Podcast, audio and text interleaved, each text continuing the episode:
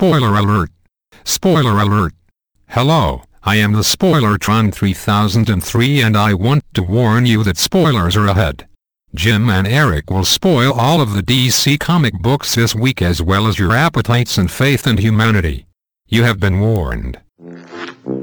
It certainly is a big bun. It's a very big bun. Big fluffy bun. It's a very big fluffy bun. Where's the beef? Some hamburger places give you a lot less beef on a lot of bun. Where's the beef? At Wendy's, we serve a hamburger we modestly call a single. And Wendy's single has more beef than the Whopper or Big Mac. At Wendy's, you get more beef and less bun. Hey, where's the beef? I don't think there's anybody back there. You want something better. You're Wendy's kind of people.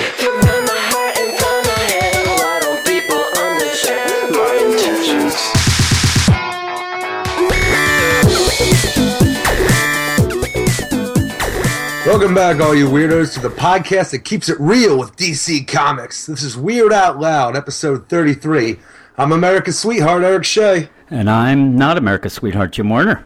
Let's jump in and get on our comic books on. All right, I'd say I am. Am I the East Coast sweetheart? Am I, am I anybody's sweetheart? Is that's what I want to know. You're my sweetheart, baby. Am I your sweetheart? Oh my goodness gracious! Let's pause this so I can come over to your house and make out All right. right now. Make out. It's a good night. All right, let's get those lights. Hey, isn't this a milestone? Thirty-three. You stopped saying everything was a milestone. Well, everything can't be a milestone, silly. Ah, I'm in a bad mood tonight, Eric. I know. You- Isn't it funny though that So I'm trying to keep it light and stupid. how bad, how how depressed do I sound before we start, and then I try to kick-start it up. It's all like, uh, answer the freaking call. Yeah. Hey, what's like- going on? Hey, what's I'm going on? telling you, it's like I Hey. get, yeah, I, well, yeah, but then I get off. It's like um, I get there, like, hey, who are we roasting today? You hand me off, I go. I'm ready to rock, Eric. Uh, we are Put the game face on, You know, we are the official, unofficial podcast of Weird Science DC Comics blog at blogspot.com. What's the unofficial part? I'm never going to tell you. And a proud member of the Comics Podcast Network, the right. network of comics podcasts. And sometimes not comics. Sometimes not. Sometimes they have TV shows on those. I don't know. They just throw everything out there. You just write them. I, Good You times. know, you can be on it. But yeah, we are a member. We are very proud. We I say we're a proud member. We are because way back when we started, we wanted to get on that Comics Podcast Network, and then I forgot all about it. But we got on it, Eric. We are accepted in many a walk of life now, Boosh. and we're gonna have a very long podcast tonight. I I fear because we have a lot of books, right? I guess. We don't have a lot of uh, news tonight, but we have. Thank God. we have a lot No of one's mail. getting casted this week? No, no, there's one casting bit of news, but we're gonna start the news off right now, Eric. And like I, I like to sing the news jingle. It goes like this: news, news, news, News. news. It's Huey Yeah. Lewis and the news, and here it goes. Uh, actually, Manship says we we should call it weird on news, but that'll that'll come out. So much weird in this title, man. Yeah, we got a lot of weird stuff. But the first bit of news is not weird. It's very sad. It's very Oh. sad for both me and you and many people out there. Maybe even a dog named Boo. But Yvonne Craig passed away, Eric, at the age of 78. And who was Yvonne Craig? Why, she was TV's Batgirl, Jim. Oh, TV's Batgirl, yeah. She passed away Monday at the age of 78. Uh, she's best known for portraying Barbara Gordon slash Batgirl in the 1960s Batman television series. She came to Hollywood as a dancer and transitioned into acting after being discovered by director John Ford. Discovered, Eric. I, I, Discovered I don't know. I, I've seen those casting couch videos on, online wrong things. sometimes, and I don't know how discovered. I, I've seen some ladies discovered, all right. Uh, Craig made her debut in 1959's The Young Land and played opposite Elvis Presley in two of his films before transitioning to television, which is odd at that point. Transitioning to television, it was kind of a step down. Yeah, y- your career's on the downslope Yeah, at I wonder point. why she did that. Because boy, she's hot. Guest, Craig guest starred in, in such shows as My Three Sons and The Many Loves of Dobie Gillis. Now, the funny thing is, when I read this, I actually think I remember the episode of My Three Sons that she was on. I, I love that show. I also love The Many Loves of Dobie Gillis uh, with Maynard J. Krebs, who was who? I have no idea. I never watched that uh, show in my life. It was Gilligan. Oh, was it? Yeah, he was. He was uh, Bob. Krebs. He was uh, Bob, what's his Gilligan's name? Bob Denver. Bob Denver. He was the one of the first like hippie slash drug guys on TV. I would guess he was So like Shaggy. A, he was like a hey man, what's going on? He was Dobie Gillis's friend. Dobie That's Gillis crazy. was very clean cut. Um, she also played the memorable role. He's such as a burnout that he got Yeah. everybody crashing Oh, you that should, ship. he was crazy. He was like Shaggy, kind of. So did uh, said you. that. Oh, did you say that? Yeah. I was just looking at this because I, I spelled something wrong. And I, okay, but that yeah, that's how he was. Was it Do- Was it friggin' Dobie Gillis? What? No, no, memorable. I have. Uh, she also played the Memoral role Oh, the Memoral. as an Orion slave girl named Marta in Star Trek: Yes, she Whom did. Gods Destroy, and that shocked us. We neither of us knew that. I never knew it was her. I remember that episode though. Yeah, you remember it because you're a goddamn Trekkie. Trekkie. no, Trekker. Trekker, Trekkie. I am not. A, I'm a Star Warsy. Is that what we call ourselves? I don't know. I've always wondered that though, growing up.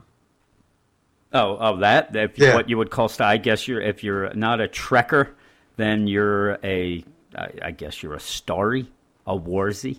A Warzy. I'm a Warsy, Eric. a Warzer. Uh, yeah, we we've talked about Yvonne Craig over and over. We sit at work and just talk about Yvonne Craig. And basically, I always told you that I loved any episode with Batgirl, and you would wait in the credit or the Damn opening right. to see the the motorcycle go by, and then you knew Yvonne Craig was going to be in it. I'm telling you, Pants down. oh yeah, anytime I'd see that motorcycle go by, the pants got unzipped down, and my mom and my brother, what the what's going on?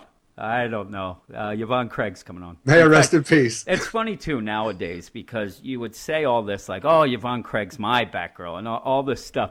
I had no idea what her name was. That was, she was just Batgirl or Barbara Gordon to me Yeah. growing up. I didn't say, "Oh my God, Yvonne Craig," but boy, I used to think she was hot. She- I, I would love to say that she was my first crush because I probably started watching Batman '66 in reruns when I was about seven Right. and I don't know, but I also loved Catwoman too.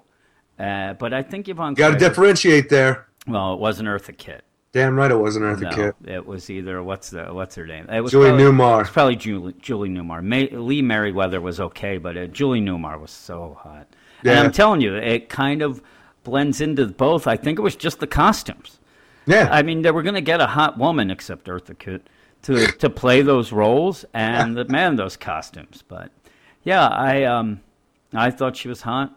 I was a young- Everybody I was a young was hot. lad, and uh, she kind of I don't know. I told you we I think it was last week we were talking, and I always go back to that librarian Yes. Batgirl thing. But our man Dan in the Geek News, he was upset by this. He was crushed by Yvonne Craig passing and said that has always been his Batgirl.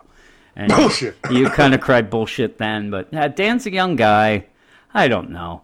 I, I don't. Can you say when you're uh, something like that? Like there's been a couple different. Uh, why is that his background?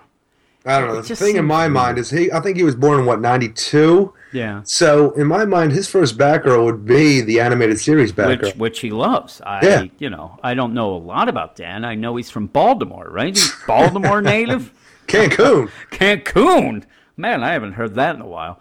Um, yeah, it's weird. Uh, I don't care what. I, it's just sad.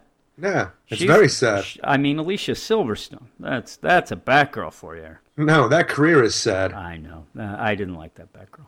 And uh, again, I'm not even just saying. But we go back to Aerosmith's "Crazy" though. Well, Shit. phew, that now that's my Batgirl. Get- oh my goodness, get crazy and all those videos. Oh my God, pants down. Then, boy, that the whole pants down thing uh, just continued throughout my life, Eric. Yeah, it hasn't stopped. When I'll be heard- surprised if you're wearing pants right now. I was going to say, once you said weird out loud, pants off, Eric. you start talking sexy like that, and I'm in. I'm your baby. I'm your sweetheart. Oh, speaking oh shit. of sexy, actually, I want me and you like the crazy. It was the crazy video when they're getting the gas, right? They're Yes, filling up yes. the car. Me and you after the podcast, we're going over to the the gas station. We're gonna fill up like that. I'm gonna shake my ass like that, and we'll see that guy. Woo wee. we'll be arrested. Uh, yes, the next bit of casting news is sexy as well, Eric. It's casting news. All right. It is Gotham. You love I don't Gotham. care anymore. You love that Gotham. Gotham cast a female Firefly. What? What? what? What? TV Line reports that the longtime DC supervillain Firefly, supervillain, is coming to Fox's Gotham. I think that's actually a bit of a. You sound like. Adam West when you said that. What supervillain? Yeah. Supervillain. Firefly. I, do you think Firefly is a supervillain? Yes, I do. Honestly, I've always been a fan of I didn't ask if you're a fan. Do you think that Firefly is a super villain? It's a super good TV show. Oh God damn it! Yeah, well, well we won't go into that. That- What, thirteen episodes? Yeah, it's why you never had a chance to be bad. Nobody can say Exactly. I anything bad about I it. going to ask your theory of why everybody loves Firefly because it didn't get it didn't have a chance to get bad. It was a great show. My family will not watch it, but this Firefly is coming to Fox's Gotham Hit them. as part of the recently revealed gang of arsonists. Michelle. That's, see, that's I'm out now. See, why's it got to be a gang of arsonists? I want this to one. I want this to be one chick going around setting some brutal ass fires. No, there's Firefly, Firebug, Firestorm, and Fire Catch. I don't. Firestarter. It's actually uh, that twisted fire starter. Uh, no, I was. Or is it thinking Drew more- Barrymore? I was thinking more Drew Barrymore. She's in. Uh, I'm gonna try to say this name of the actress who Do it up. plays Firefly. Michelle Ventimiglia. I like it. Ventimiglia will play Firefly, aka Bridget Pike, in at least two episodes this fall, according to TV Line. This is a bit of a twist for the Firefly characters. Both iterations in comic books are male Garfield Lynns and Ted Carson. Originally created by France Herron and Dick Sprang. In 1952's Detective Comics number 184, Firefly Dick is Sprang. longtime foe of Batman and associated heroes.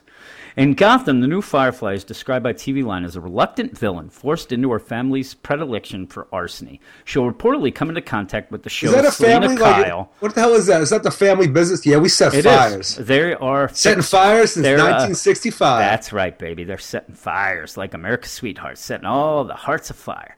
Uh, she'll run in the show Selina Kyle, although a twist will have her defaulting back to her family's evil ways. Boom. Are you excited for that? no, I'm looking at her right now. I don't like her jerk off face. No, how old is she? Seems I like she'd be younger if she's going to She be looks younger. that Catwoman. Um, yeah, I, I don't watch Gotham. We've said it before. I'm not going to lie. I could lie all I want. Oh, Gotham, it's such a great show. And people love it. Whatever. I, it's not for me. Nothing's for me, Eric. Nothing is for me, including what leads into this next story. We have somebody else on the list. Somebody else has entered the Weird Science hate list. Oh shit, real? Yep, but then he kind of got off the list very quickly. But Jimmy Jimmy Palmiotti hates my guts, Aaron.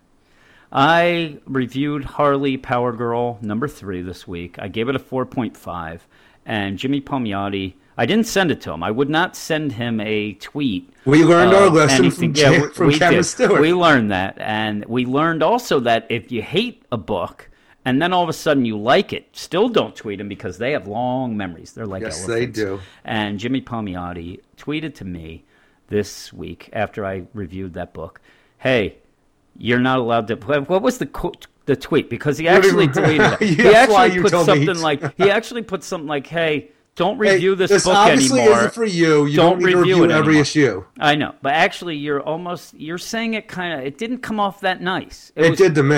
It was like, hey, don't review this. an- Hey, don't review this anymore. Oh, you, it's not your cup of tea. Hey, something like that. That's how Jimmy Palmiotti talks. So I know it is. I kind of.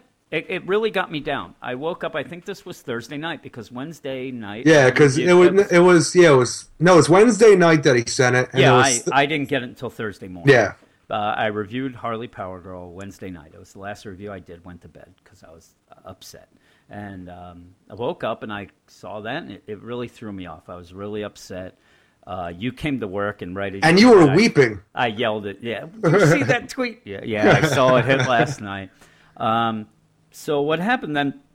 It is odd. He he basically is telling me, "Hey, you don't like the book. I get it. Don't review it anymore." And it comes off slightly like, "Hey, I don't want any bad press for the book." Um, the only problem is, is that Jimmy Palmiotti doesn't realize we do not review books because we like or don't like them. We review books because we have a policy that we review every DC comic book that comes out that week. Unfortunately, we don't like everything else. And this leads into something that I said last week. It was weird. It was like a premonition error. I went off on a rant last week that, that. we do not, yeah, we don't get the um, we don't just review what we like. Other other sites get to pick and choose um, the books that they do, and Yeah. they tend to review the books they like. So if I had, I had five reviews this week.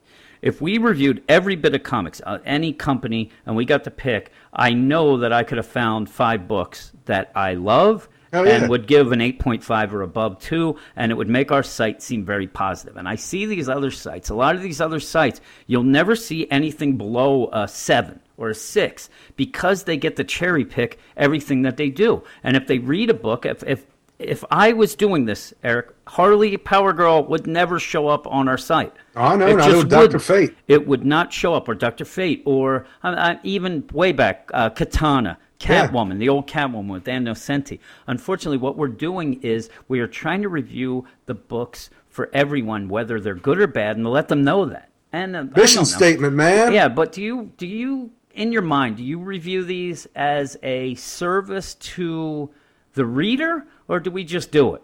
because I think we just do it. I do it for 10 year old Eric Shea. well, we we made that policy up because we would go to sites and it would drive us nuts that big books weren't being reviewed.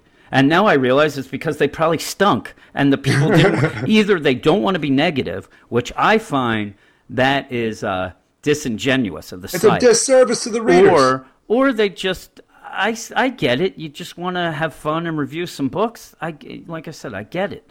Um, I like to think that people go to our site and realize that uh, we like to keep it real. As I say, we will review every book, and that includes almost all of the digital titles as well. But the main books, the main Superhero books. yeah, we review every. And here's the thing: we say this, and there are instances in the past, especially with me. We were talking about this at work, and yes, there has been times where I have ditched a book, and it's more because not because I've said, "Okay, I'm too negative on this." Here you go. It's because they're so bad, I just can't do it. And one of them is a Jimmy Palmiotti book, was GI Zombie. Um, that book was terrible. and what was actually the title? I don't even remember the title again. I we always forget the the actual Some title. spectacular war stories. yeah, sensational. Yeah, spectacular war. What is the hell? Star Spangled War Stories. There we go. Featuring GI Zombie, and I gave it. I really gave it. terrible title. I gave it my best effort to keep, and I I never finished reviewing it. Um, that also happened with Aquaman and the others. I just became the movement. and the movement the movement i actually spelled it out and a lot Yeah. of people like the movement um, about issue five of that I, I gave up and i wrote a review that basically said listen if you love this book uh, all the power to you enjoy it but i will not be reviewing it anymore because i, I just can't take it so We like i said then. it's not like i i said oh i'm being too negative i can't take it i just give it up um, but no, Harley Power Girl, unfortunately, is a book I, I really was looking forward to. Um, but You I'm climb to the highest mountain and shout to the heavens, yeah, give oh, me a yeah, I Harley Power that. Girl book. And, and then look what happens. You get what you wish for, You get what you wish for. Just like people saying, I wish that those guys at Weird Science would have a podcast.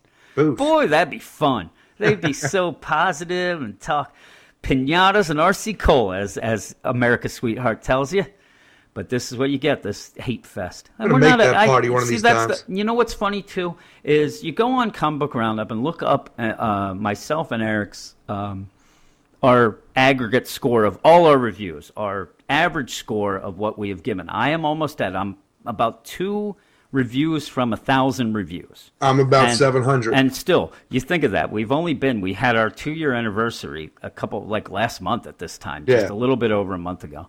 And I have a, we have 1,700 reviews in two years. That's pretty damn impressive, if Hell I don't yeah. say so myself. But my average score is a 7.5. Yours is something, what is this? 7.1. 7.1. Both of which are not negative. You know, that's not horrible uh, especially because we do all the books. The, the problem is with, with doing this is that people tend to either uh, grab onto the tens or the twos in the reviews. Like we give a two, and all those guys hate. They hate, and then we get on the podcast and we hate some more. But we're not. we we want good books. The good books would help uh, everything. As we said this last Hell, if we had a good book on the podcast, the po- like every one, if it was a good book, Yeah. we would get through the podcast so fast. Oh my and God, we it'd have so free fun. nights. and it would be so great, and everybody would love us. And yeah, once you start giving fours and below or fives and below, uh, people just start hating on you, and uh, they just don't stop. I, I don't know. From now on, I'm giving eights and above. Howdy, man. Let's tell the creators we're going to spread your cheeks and toss your salad. Yeah, I Get right in there. yeah, I don't know. It's like they they want. I don't know. I, but I- hey, hey, but we're, we're missing the point here. What's we're cool that? with Jimmy Palmiotti. what's that? We're cool with Jimmy Palmiotti. Oh yeah, Jimmy Palmiotti then talked to me privately. Uh, I kind of explained my whole thing with the Harley Power Girl. He realizes that you know we're we can have our own opinion. I think he just wanted. Actually, it, it really came off that he wanted to say something publicly to me and then talk nice behind the, the scenes. Because he did. You know, All of a sudden, he was talking to me, and uh, we had to talk about a lot of things. We were just talking in general about Twitter and Reddit and stuff like that. And he he seems like a really nice guy. And the other thing, we love Jimmy Palmiotti. We have Oh, yeah. a, we have a five questions with interview segment that some people have lifted from us and stolen. But of besides that, we um we did that. That was one of the things we did, and he was the first guy that we asked to do it because Yeah. we're we're big fans, and it, it doesn't. I don't love giving a book a bad score. It doesn't like I know there's Especially if it's some somebody that we actually like. yeah, and I, I sure some sites it's like let's not, t- you know, there's a plan to it. Like, oh, we'll be the most negative, and that'll be our thing, and we'll get people. We're not like that. First off, we don't talk to each other, so we can't have a plan. Uh, we just do what we do and try to. We're lazy guys. Plans? Come on. we are really It plans. is, it is do stuff. Now, and in this meantime, a guy on Twitter asked me to join his. He has a message board, and he tells me like a, a bulletin board type site. And he asked me to join a forum, and he asked me to join and tells me, "Hey, uh, you should post all your reviews there." So I post a review of Wonder Woman, and then he got mad at me that I didn't follow the rules, and that's what I'm. That's what that led from. Rules. I don't have time to read rules. Goodness gracious, rules. So I deleted it. I took it off. I'm like, no rules. I don't have time for that garbage. Uh, speaking of uh, garbage, here comes the mail, Eric. That's all Oh, the news. damn. There wasn't a lot of news. I even threw that Harley Power Girl and Jimmy Palmiotti thing Well, according to Dan, there was a lot of news this well, week. Dan, He- it's on Tuesday. yeah, he sent pre- us a message. Be prepared for Dan's news. I don't know what that news is. I'm saying, be prepared. We haven't heard anything from him saying there's a lot of news this week, and that was on Tuesday. So I don't even know if we should be prepared for that news. Well, wait a minute. He's here. Huh? Hello, Weird Science. Oh shit, Dan. What are you doing here, Dan? I'm just telling you, it's a lot of news this week. Dan, now settle down. You'll have your segment later. the hell are you doing up from Baltimore, Dan? I'm not from Baltimore. I'm from New Jersey. You should know that, you motherfucker. Oh damn. Oh my God, Dan, you're getting real here. Jeez, Dan, stop it. And if you say Cancun one more time, I'm gonna get out of my car where I record the news, and I'm gonna kick your ass. oh my goodness, Dan! I didn't know Dan was guesting on this podcast. Neither did I. Damn right I am. So shut your mouth. That would be Dan. Thank you. And scene. Here we go. We're going to go to the mail, which will mention Dan again. Oh my God, what are they going to talk about? Dan, come on now. Stop it. What do you mean? I'm not doing anything. Hey, guy, stop beeping your horn here. I'm trying to do the news. okay, let's get on to the mail, Eric. Dan, shut your way- trap. We got some mail to do. All right, people like the mail. But every time I listen to the mail, you're always yelling at me and telling me bad things. I want to kill myself. Eric, are you gonna are you gonna edit this part of that? Are you gonna edit this part of the podcast for me? Because you usually edit Dan. No, Yeah, I, I have a real problem with that. You stupid ass editing me out No. putting those crickets in. I'm gonna kill you. you like that too? oh goodness, we're not I'm- supposed to laugh at each other. I told you I hate when podcasts laugh at each other. I'm not laughing at each other. I'm laughing at Dan. Oh yeah, it is Dan. Dan, just sit down right here and say. But I have a lot of Apple news, and I want to talk about Microsoft. You gotta stop that noises. All right. The only way you're going to get on the mail segment of this podcast is to write into us at weirdsciencedccomics at gmail.com. And again, since you said that, Eric, the only people who will talk to me on Twitter are usually Reggie, uh, Ryan, and Dan. That's all. I'm not going to talk to you ever again. You son of a bitch. Okay. Let's get on with the mail, Eric. The first mail is from Craig. Actually, Craig sent us a Craig. Craig sent us a bunch of Craig? emails that I gathered here, and you can make sense of some of them, and I'll tell you. It starts off Jim, has Eric? Oh no, just says has Eric ever woken up in a cold sweat, murmuring, "No, it can't be. It's impossible," over and over again before typing Jim Werner and Snarf and Alan Alda into Google. Has It's that ever, has that ever just- happened, Eric? Is this just Craig's thing now? He's going to make comparisons to our voices. I think he is. This is this goes beyond that. I, I think that Craig doesn't like me. uh, though I'm telling you, Craig, the the droopy dog and snaggle that hit hard. That really hurt. He was mopey all goddamn week. All week. I was ready. There's only been two times where I really wanted to end the podcast, and that was the one time very early when Reggie badmouthed me. Uh, I'm telling now you, he's a part like- of the show. I know that was like episode five, and then when uh, Craig said I sounded like Droopy Dog and Snagglepuss. Then I'm there. Please step off that ledge, my friend. Yeah, I did. You're freaking third eye blind. Uh, third eye blind. Where did you go? Uh, the next bit, say, well, have you? I know that you told me that there's a couple times that your girlfriend has told you that you've woken up and yelled shit, like in the middle of the night.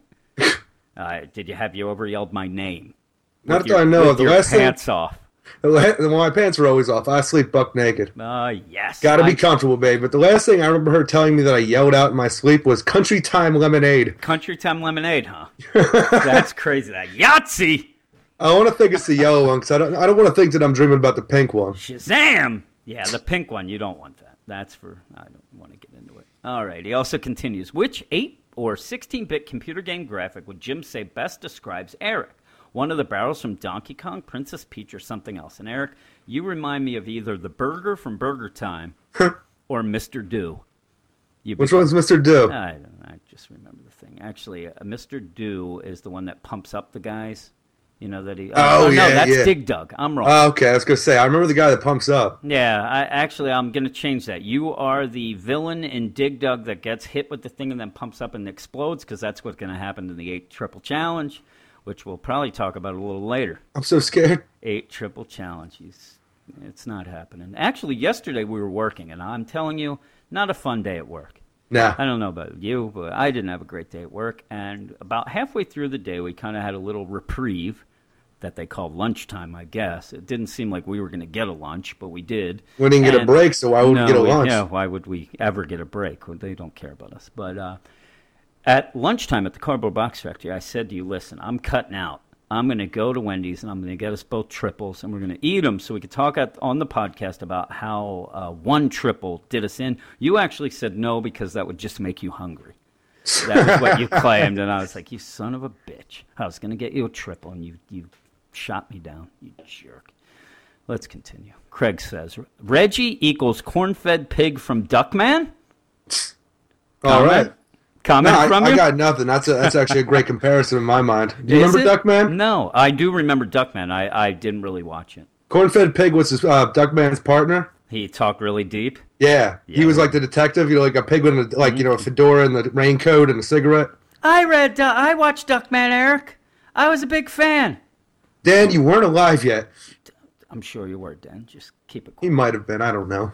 I'm getting. Uh, you see what I'm working into? I'm working into a full-out impersonation, so I could do the news as Dan today because we have not heard from him. So, uh, but yeah, that's that's Craig's thing. Then Craig also sent me an email at one point. I, I don't think I put it in, but he said something about being freaking cold, and I wrote back to him. I said, "Do you have a cold, or or, or do you live in Antarctica? I, I don't know. I don't know where It was Craig's hot as from. hell this week. So Yeah, really. That's I'm like, where are you from, Craig? I don't know. Maybe he's in the South Pole. He has nothing better to do than than to email us. But no, I, I like Craig. So Craig, keep him coming. Um, I think he's just getting more and more bizarre as they go on, just to see when we, we give up. But uh, the next one's from my uh, bromance partner, Manship, Eric. Manship. he's, get, he's getting to get some Reggie-sized goddamn He mail does. here. Well, it's bec- he also I didn't include me and him talk all week. He sent me he's he was drinking it up today. Sent me a, a message after I put my Bizarro review up, and I think he was half in the tank. Eric seemed a little drunk. But Manship says, funny that you guys brought up YouTubers replacing shock jocks. My 10 year old son is obsessed with YouTubers. He wants to be one when he grows up. Ah, he keeps telling me that they can make $2,000 per week. Stephen Copper just wants 200 American, Eric. I keep telling him that YouTubing is not a career, but watch him prove me wrong. Apparently, my son and his friends are really into some Stampy character. And I asked my kids and looked it up, and Stampy appears to do a lot of Minecraft videos. My kids are into anything, but they were really into PewDiePie and uh, Smosh. For a while, I I don't talk. Don, to you children. told me what those things were. I keep my children at arm's length, Eric. I'd let them grow up on their own, just like my parents did, so they can come up with crazy theories and be scared of everything. So I'm not sure what they listen to or watch right now. Uh, usually they're in the room with me while I do this, and I would have asked them, but they're not. They're downstairs. They're playing. Yeah, the only Stampy I know of is the elephant from The Simpsons. Stampy. Uh, my kids are down playing uh, video games they're not supposed to, like Black Ops 2. I believe they're playing. Why do they have these games if they're not allowed to play them? I don't know. They they uh, Ethan, my son Ethan, had Black Ops 2 before and ruined it. He destroyed the game. Somehow they got another copy. I don't know how. I think my wife bought it for him, but who knows? And then she'll yell at me that they're playing it. Somehow I, I'm always the one to blame in this house. Always. And at work. Oh, yes, everywhere in life. I'm always to blame. Uh, Manship continues. Thanks, guys. Because of you, I just had to watch wrestling last Monday, and it was everything that I thought it would be. It was so real. The writing was terrific, and the voice acting was top notch. Okay, maybe it was the complete os- opposite of that. I, I used to like wrestling. I told know. before. Uh, I did not remember at all to watch wrestling this week. you didn't watch the Arrow uh, on wrestling? No, deal? no. I, I don't even remember what the hell I was doing last Monday. Well, you still have SummerSlam, which I believe is tomorrow night. It is tomorrow night. I keep Tomorrow seeing night. freaking uh, previews for it on The- demand. Yep, the night this goes, uh, you know, on Alp Live. What am I saying? The, the night that this podcast hits the intranets, that It's your first day? SummerSlam be going. I think it is. And he continues some more. I agree with the masses. Boo on the Flash reviews. Like, uh, That's the best. He agrees with the masses. Isn't he the only one who's ever written it about it? I think so. He's trying to start a grassroots thing against the Flash reviews. We get why you do them and why you will still do them to save time. But we love the website reviews because you detail what happened in the issue. Spoilers are appreciated. Some of us help, need help understanding right. what the hell just happens sometimes. Here's where I like Manship's email. Your website reviews are the gold standard for what readers like me are looking for. Gold standard. And then you guys get to expand on your thoughts during the podcast, which is great. So I get it. Just don't ever put any Green Lantern book in the Flash reviews. And I'll give you a spoiler.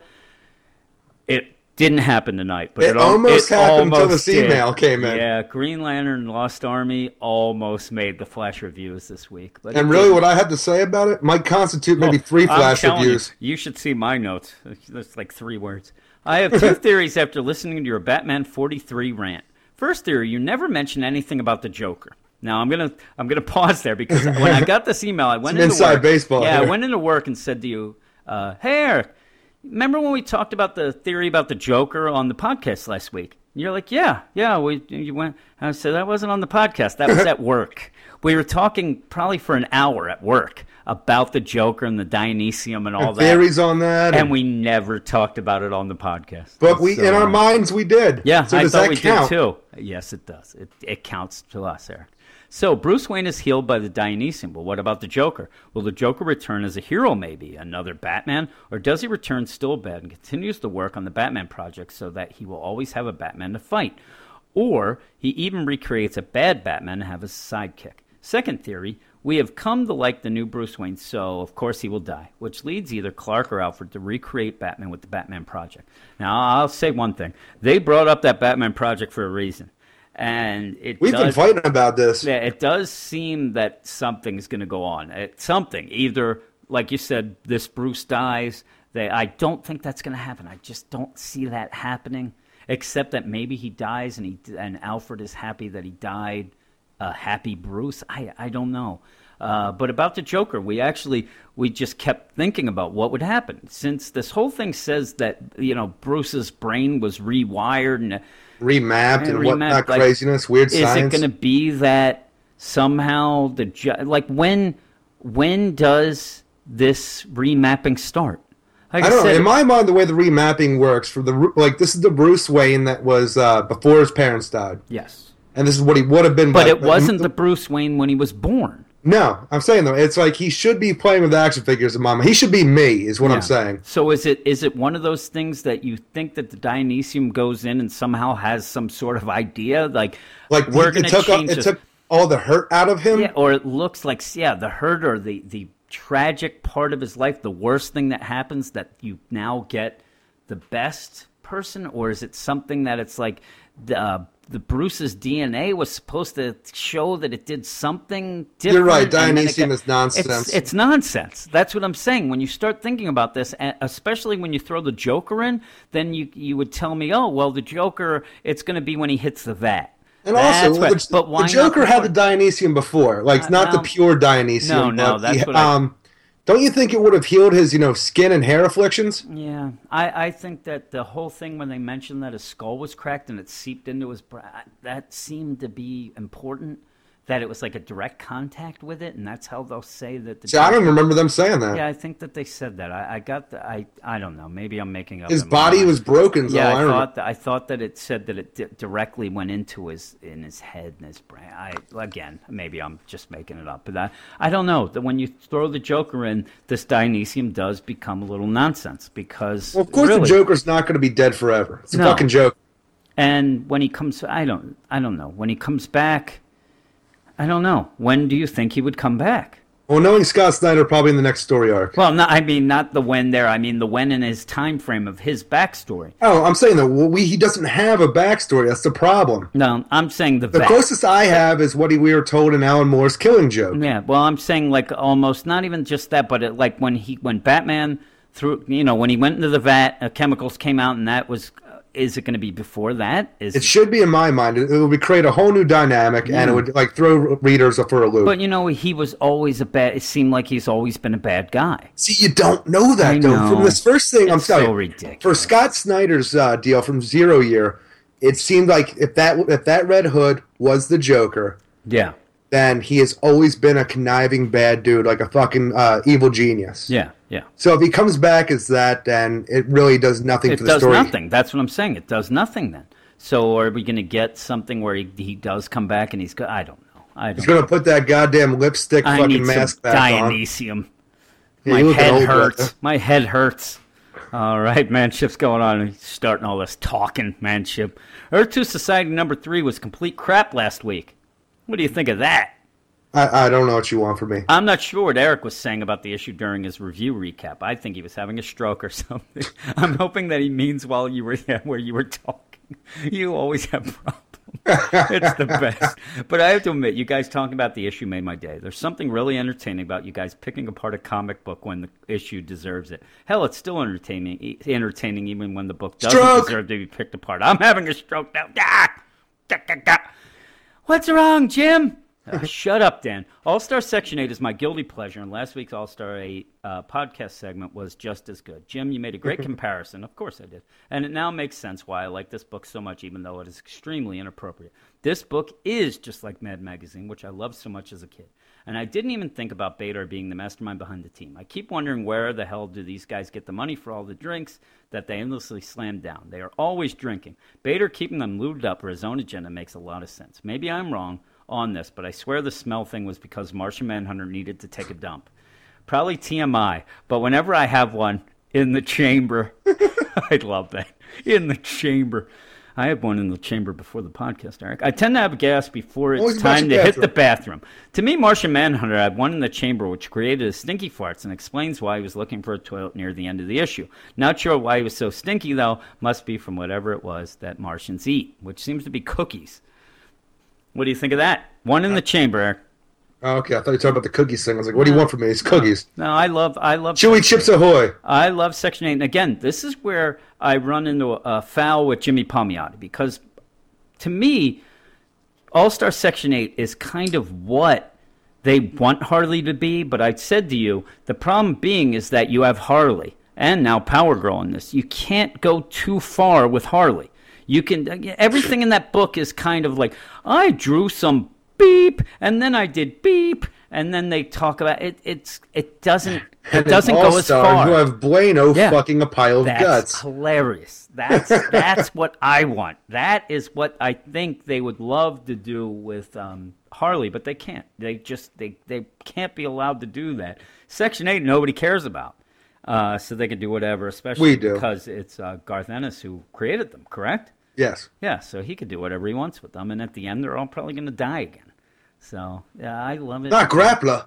I can uh, grappler.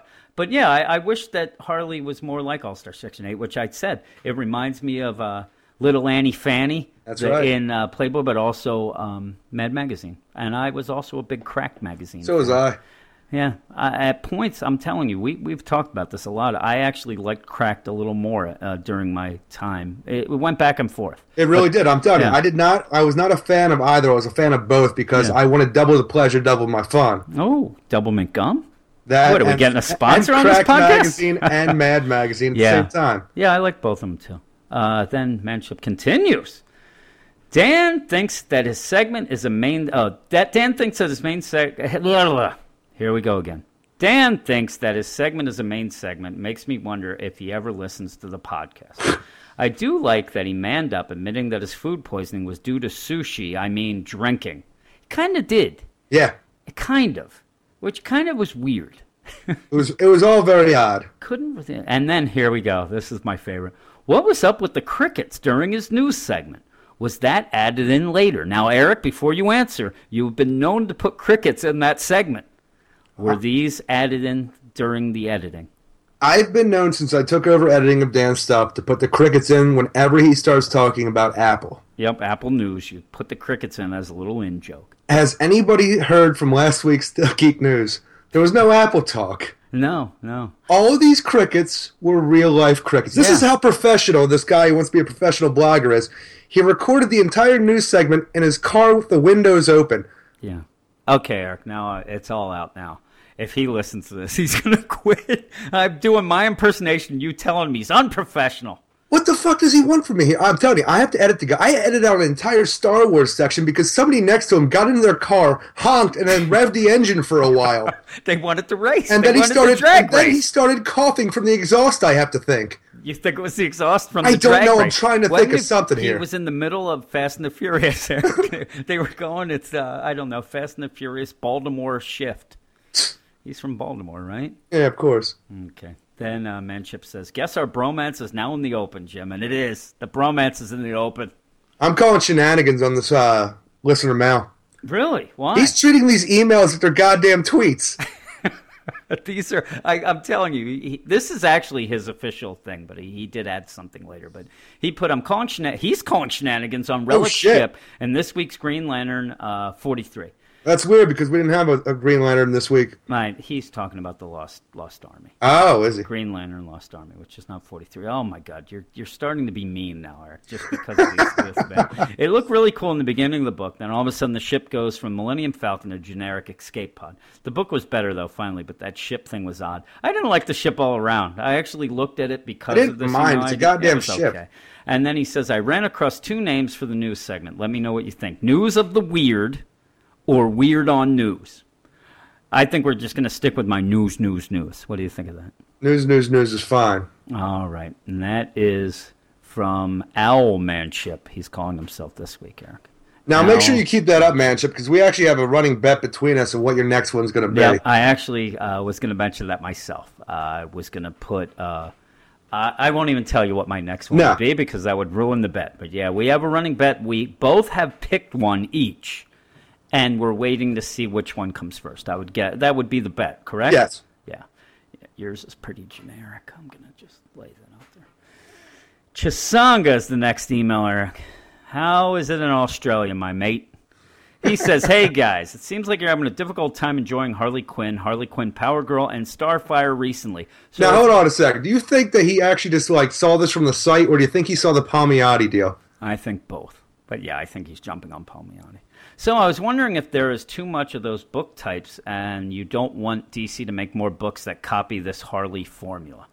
Um, I no, I don't think that's it. Uh, unfortunately, it's so weird because when I thought of it after he, Jimmy Palmiotti tweeted about Harley Quinn Power Girl, I thought, oh, you know, but then I realized, you know what? We've been down on all three Yeah. of his books, and even Harley, which I took over. And I was going to mention earlier when we talked about Jimmy Palmiotti, we have had times where we had to change books up because we thought that it just wasn't for us, And it might how- be better for somebody else to review that's it. how I got Batgirl and Harley. Yeah. And Harley I loved. And I got Harley and then like two issues later it was the Harley Power Girl arc in the regular book. And I loved it. I thought it was great. And I, I'm guessing right now, I didn't go back and look.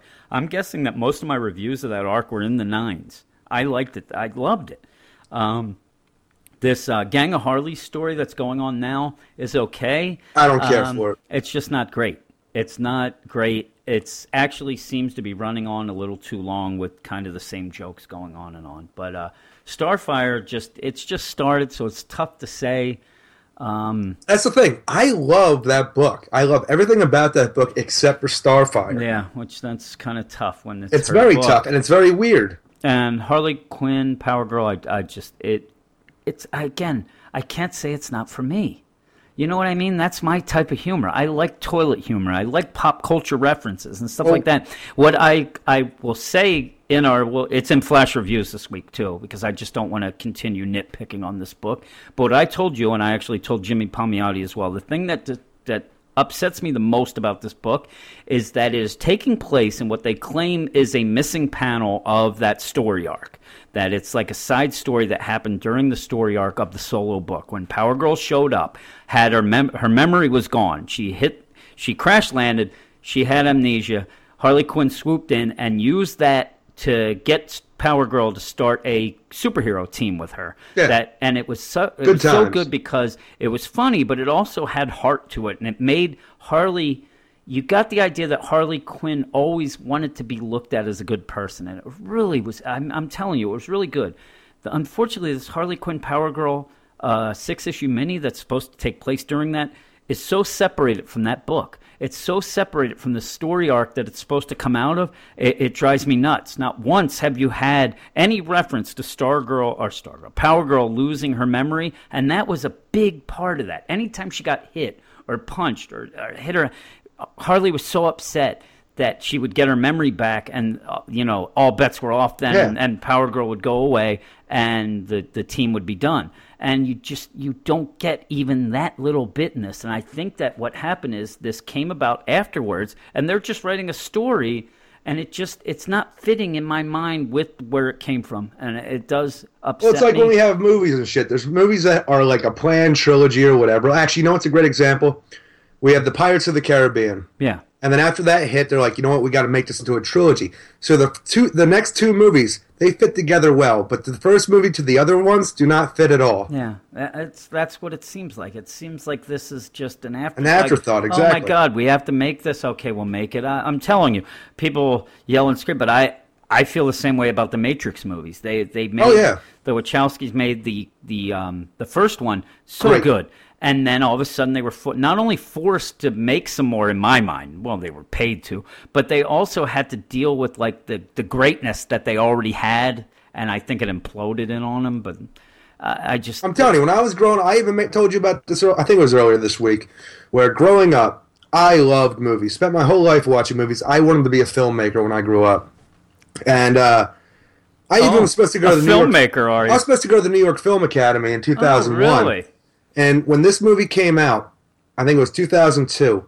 I went to the theater. I even I, I got rid of my girlfriend at the time. I was like, "You didn't watch the first one. I'm not going to spend this movie trying to explain the whole thing to you Yeah, boy, because you that's won't a lot of understand explanation it." too. Exactly. And she would have me explain it during the movie. So I'm like, you know what? I'm going to go with my friends for this. We're going to go and watch this movie. I sat there and watched it. And at the end, she's like, "How'd you like it?" I don't know what happened. Yeah. And And, after that, did you I didn't say wanna that make that was the second Matrix movie? Yeah. That was the second one, right? And I told you. And after watching that, I didn't want to make movies anymore because it didn't seem like it was any fun. What I'd like to say is there's at least five people right now listening to this podcast who feel the same way about podcasting now. They've given it up. Not me, though. Beta Pod will be out next week. Thank you. Damn Dan. it, Dan. Thank you. Wasn't it supposed to be out last week? I think it was. Uh, yes, I think Dan is going to quit. All right. Well, we'll go. We'll go on to the next email.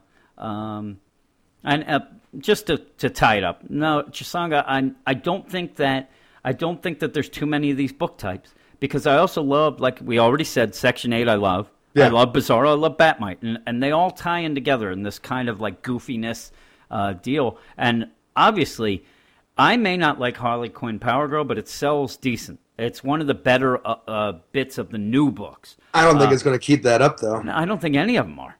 Uh, but Harley Quinn itself, the solo book, that's selling gangbusters, Eric. Everything's coming down, but that still sells well. And I bet you that Starfire um, sells decent compared to say. Well, people love the uh, Teen Titans Go, I, I'm and telling- this character reads a lot like. yeah, like it that. does. And I, I just I I think that people like these light, funny books. I just these three just aren't hitting with me right now. Or I me. still I'm telling you, I, I'm saying this about Harley Quinn. I think I'm still giving the solo book around sevens. It's not like I'm giving it a two. I still enjoy reading it. I just it's it's getting less and less, and it kind of goes how you went with it. You gave me Harley Quinn to review because it just started to drag on you. You There was no didn't- you didn't story. wanna and do I got tired of it. Yeah, so I haven't. It's it's not horrible, but I'm I'm hoping that it picks up again. Uh, but we'll move on. JC, JC, my man, Jesus Christ. Actually, his name's Jared, but we'll go. Dear Jim and Eric, I listened to the show, and per your request, I went back and listened to episode three to give you my thoughts. In episode three, I said last week, I said, JC, you don't like Dan? Go back to episode three because Dan was a guest host, I guess you would call it. He was one of Yeah. the three. We had him on. We talked about very special episodes of TV shows. Had no idea what we were doing at that time for the podcast, Eric. We were just throwing shit out there. I enjoyed doing it though. We talked Yeah. a little uh, what's happening. We were finding our way. uh, what, what what else did we talk? Um, some Saved by the Bell. Saved by the Bell, All in the Family. Fresh Prince. Yeah. We had all that. That was fun. But yeah, he went back and listened to it, and he said Dan was still hard on the ears. Early in the show, all I could hear was Dan drinking his beverage directly into the mic. I don't know if he was drinking. He, he has a lip smacking problem. Later during the review portion, his wheezing and heavy breathing was completely distracting. And I, I, I was going to make a joke. It probably was, Dan, but I'd like to say that at some point during that podcast, I had to run up and down the stairs. And then I was breathing and, and wheezing the whole podcast. Oh, we just got the news in from Dan. Oh goodness gracious! Oh, poor Dan. I'm gonna have to edit all this out. Dan, poor. I, I, like Dan. I really do. I, I, we make fun of people and ourselves and Dan on the podcast. I really do like him. I talked to him. I, it's been less since he called me out on on the one podcast. So I'm telling you, this might be his last news. And some people may rejoice, but overall, okay. We're back to Jason. Sorry. He listened to episode three. And he says that overall, this experiment was a complete and utter failure. Thank God you two came to your senses and stuck to the two man team we know and love today. If, however, you ever do decide to try a three man team again, I suggest getting Reggie. I'll have to do it without my pants on then. His soothing voice would be a great replacement. Repla- I, I think he's actually telling me to get rid of you, Eric. That makes sense, Reggie in there. honestly. As far as what I think about you guys being negative all the time, I find it refreshing because you're giving your honest opinion on the books you're reviewing. I should have read his email earlier. Unlike these other podcasts I try and listen to where it's just a love fest for every book that's picked up. If a book is garbage, I want to actually hear that it's garbage. Sugar coated shit is still shit. That's true. Finally, oh, this is my favorite. Finally, Eric, lettuce and tomato on a hamburger? Get that shit off my burger. Throw some Jesus bacon and ketchup on there, and it's complete. Thanks again, guys, for being my consistent entertainment week in and week out. Sincerely, sincerely JC. California Burger's where it's at, man. What? Yeah. California burger? I thought you were East Coast proud, buddy. I, I am, East Coast proud. I like lettuce, tomato, and onion on, on my friggin' so uh, if burger. that is the California burger, which that is generally considered, what do you think an East Coast burger is? Probably just uh, cheese and ketchup. You really? I would think ketchup, pickle, mustard, cheese. I would think that is the East Coast. It's weird though because the East Coast there'd be so many because the you know North Carolina might have some North Carolina barbecue sauce. I don't count bitch. them. You have um, the East Coast like uh, Maine somewhere up in the New England area might Right. have uh, clams on it. That's clams gross. on the burger. Clams on the burger. I don't know. I wouldn't eat that, but I would eat. A, I love Carolina barbecue sauce. Well, getting ready for the A Triple Challenge a little bit last night. Oh yeah. I went to Five Guys, Oh, Five Guys. Huh. and you know how like a regular burger for them is always a double patty burger. Yeah, if you order a burger, you get a double. exactly. Yes. So I had two of those Yeah. with so, lettuce, tomato, onion, mayonnaise, and ketchup and pickle. so what you're saying is you only had about one eighth, a little Yes. over one eighth of what that challenge would be, and that's not even true because we're also talking a lot of bread and a lot of other shit too. So. Burger wise, though, you're just a little bit over an eighth of that challenge. How did you feel? I have no idea. You didn't even tell me this. How did you feel after that burger?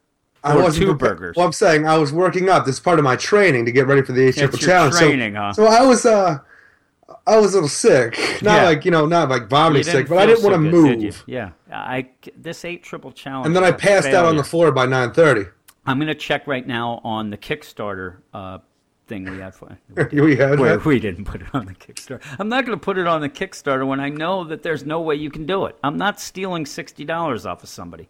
Though I, I have a weird feeling that if we did put it up there, we probably would get more than 60. It wouldn't be a lot. I'm not going to say that we're going to get tons, but it would be funny. If I would actually, if we did put it up, if we got $120, I'd join in.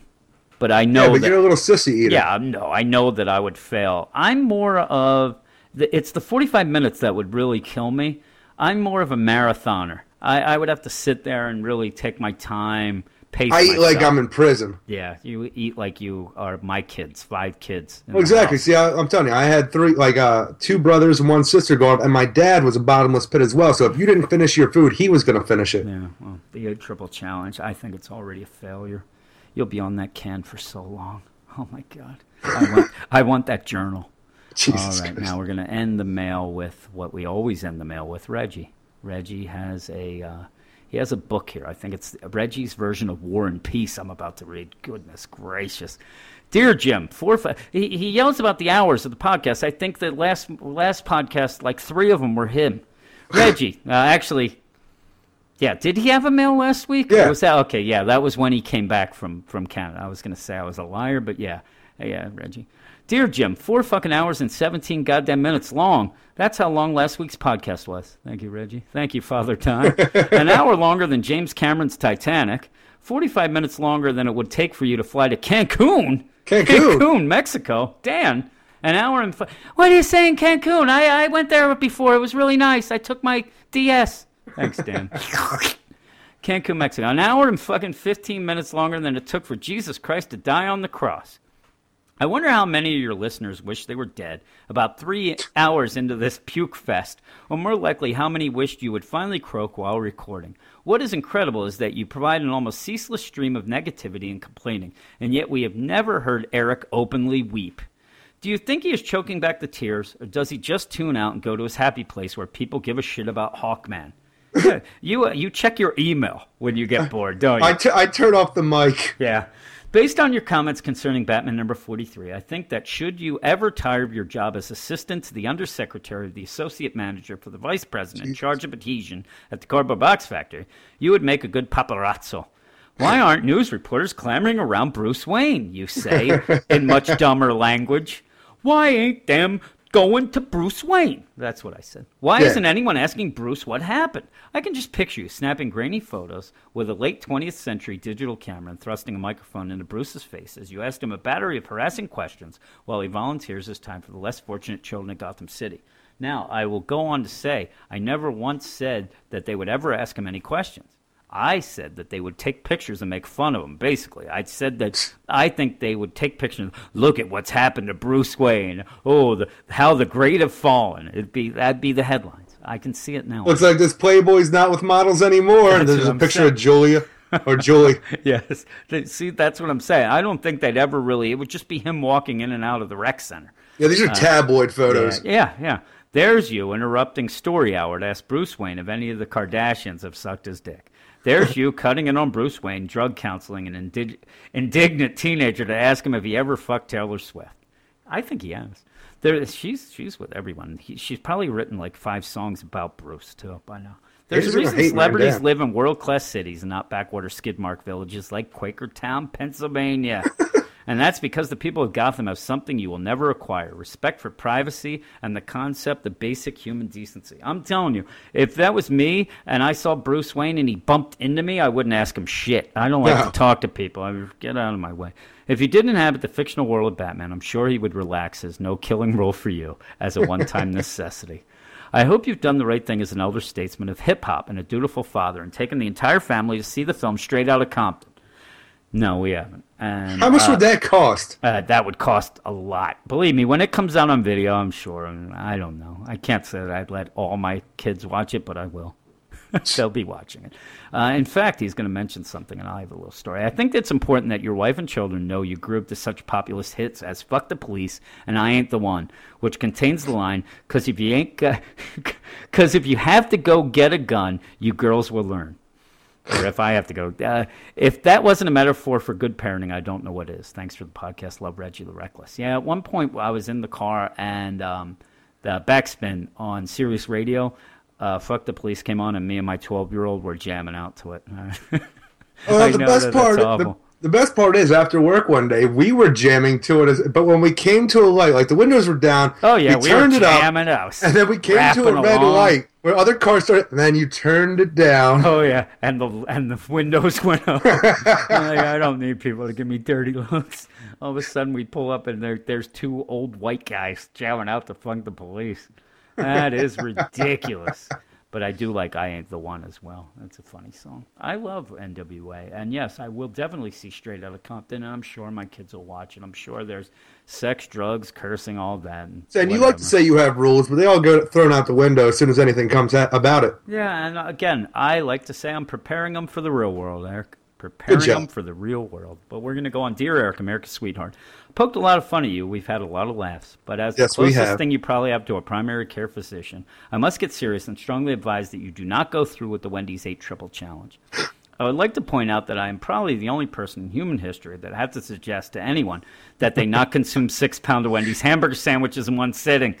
Normally, this would be filed under common sense, but since you are obviously senseless, I'm going to tell you outright that you shouldn't eat eight triple cheeseburgers in one go. While I'm dispensing advice that even a child would instinctively comprehend, I will also just suggest that you do not hold a flickering open flame to your eyeball, and you should not clean your ears out with a rusty ice pick. My wife cleans her ears out with like keys and Ah, like, that's uh, gross. and uh, like crazy stuff, the, a nail. And it's just about a rusty nail too. So Reggie needs to email my wife and tell her to stop. I think she might have even punctured her eardrum at one time in her life from Oh, doing Jesus that. It's crazy. If by the time this letter is read, you have gone through with the eight triple challenge, now you're you're still in the training phase. I'm still in training, man. I need a Uh, montage to get me through this. You're like uh, Glass Joe or whatever. Uh, the actually, what is the fighter in Punch Out? You fight Glass. first Joe. one? Yeah. What are you just just generic? No. You remember when you're uh, you're chasing the guy on the the black guy on the bike? Mikey? No, you remember in Punch Out? Yeah, Yeah. Is it is it Mikey? it's uh, Little Mick or uh, Little oh Mac. yeah, Little Mac. You're right. Yeah. How did I not remember that? Uh, what was his What was his manager? The black guy. I don't know. He dude looked like he was wearing blackface. I thought he was racist from the get go. Oh my goodness gracious! I always thought he looked like Fat Albert. Remember when they're training and he's he's riding the bike of course. and uh, little Mac is chasing him? Oh, Spent a lot of time. No, like uh, I spent a lot of times uh, playing that game though. yeah, I, uh, my one friend's older brother, when we'd play it, would claim that the manager stole Little Mac's bike, and that's That's terrible. It was so bad. I laughed though when he said it. I was a young guy.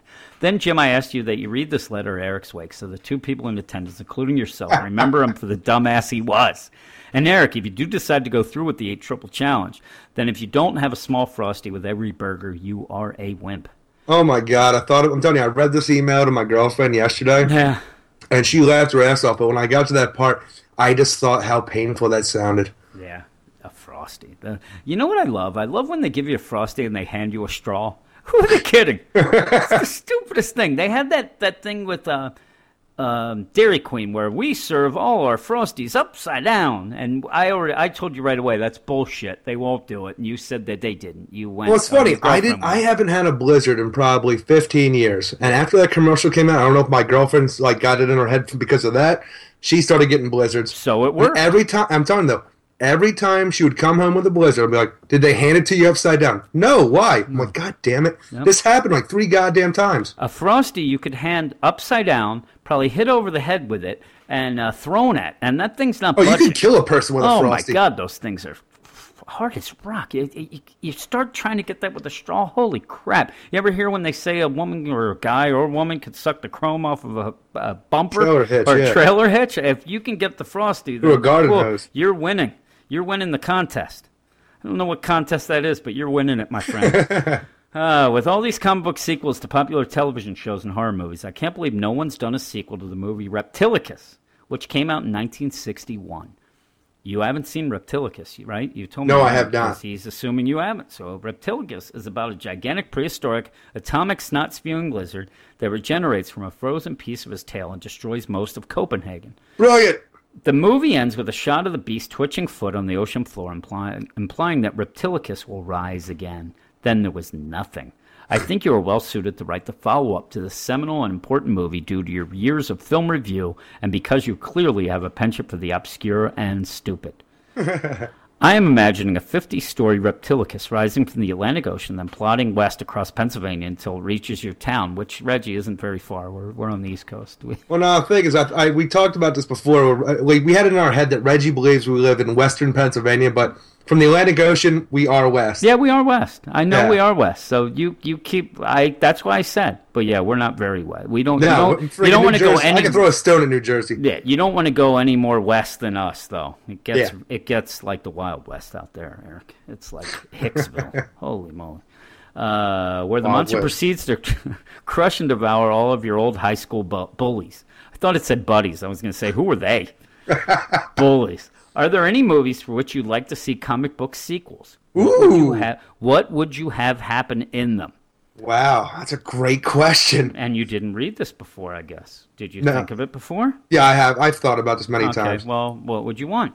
Pump, uh, I want a sequel to Pumpkinhead called Pumpkinhead Lives. Pumpkinhead lives. It's something I've thought about for a long time. Well, I'd finally like to see what happens when Pumpkinhead finishes his vengeance pact.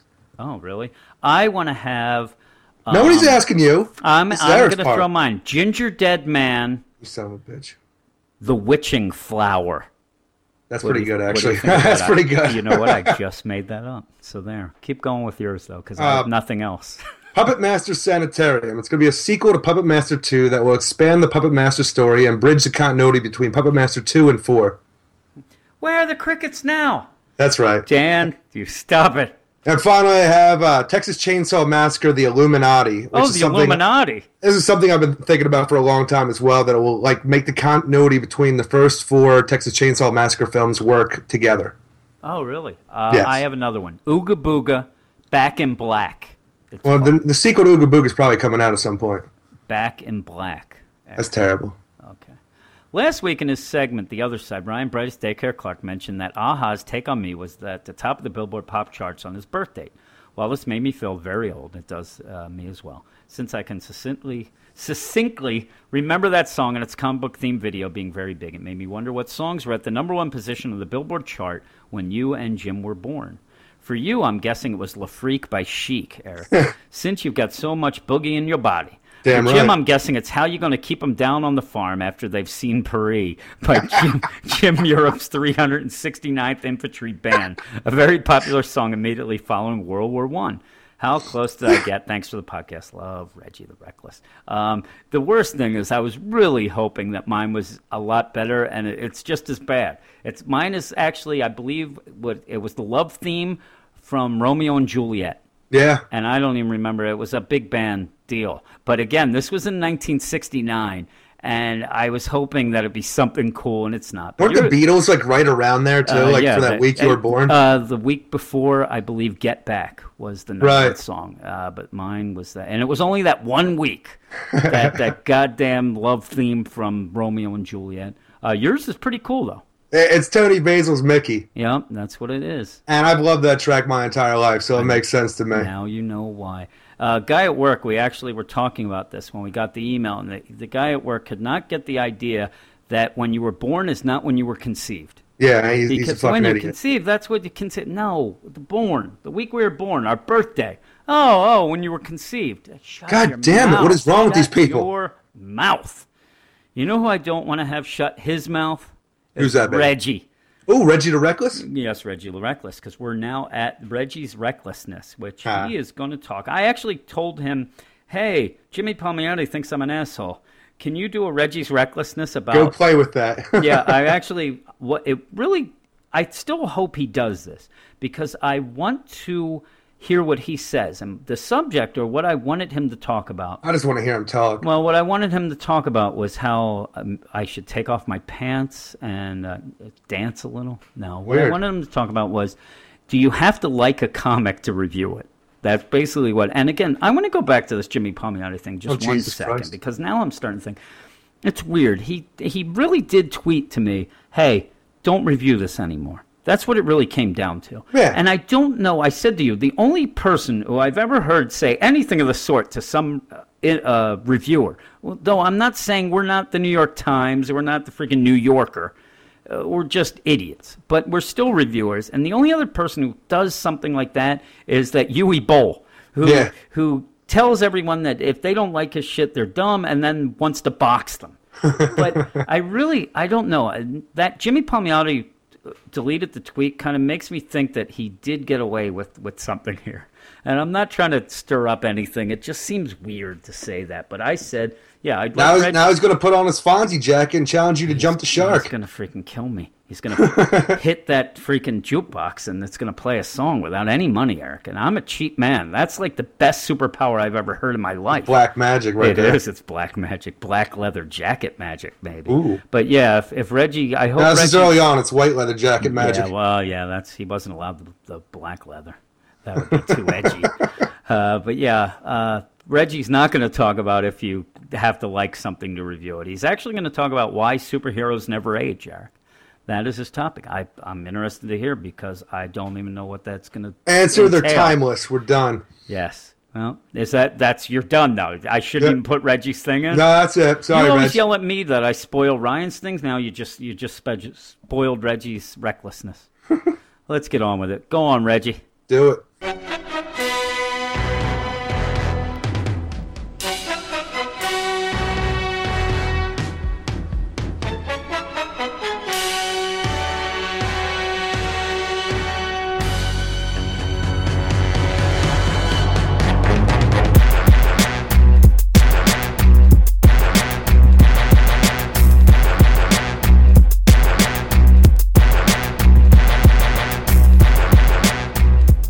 fellow comic enthusiasts, and welcome to Reggie's Recklessness.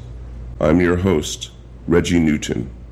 As Bob Chipman, former host of review show The Big Picture on EscapistMagazine.com, used to say, comics are weird.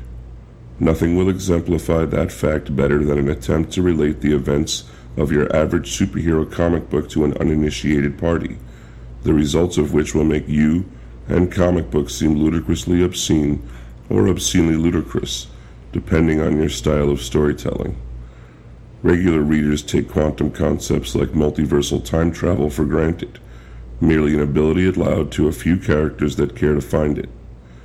It's no wonder that publishers are routinely compelled to reboot, to produce something all new and all different that might entice new comic book readers into the inner sanctum of their local comic book store. If they left it to fans' collective babbling to pull in new readership, these companies would have to close in a year.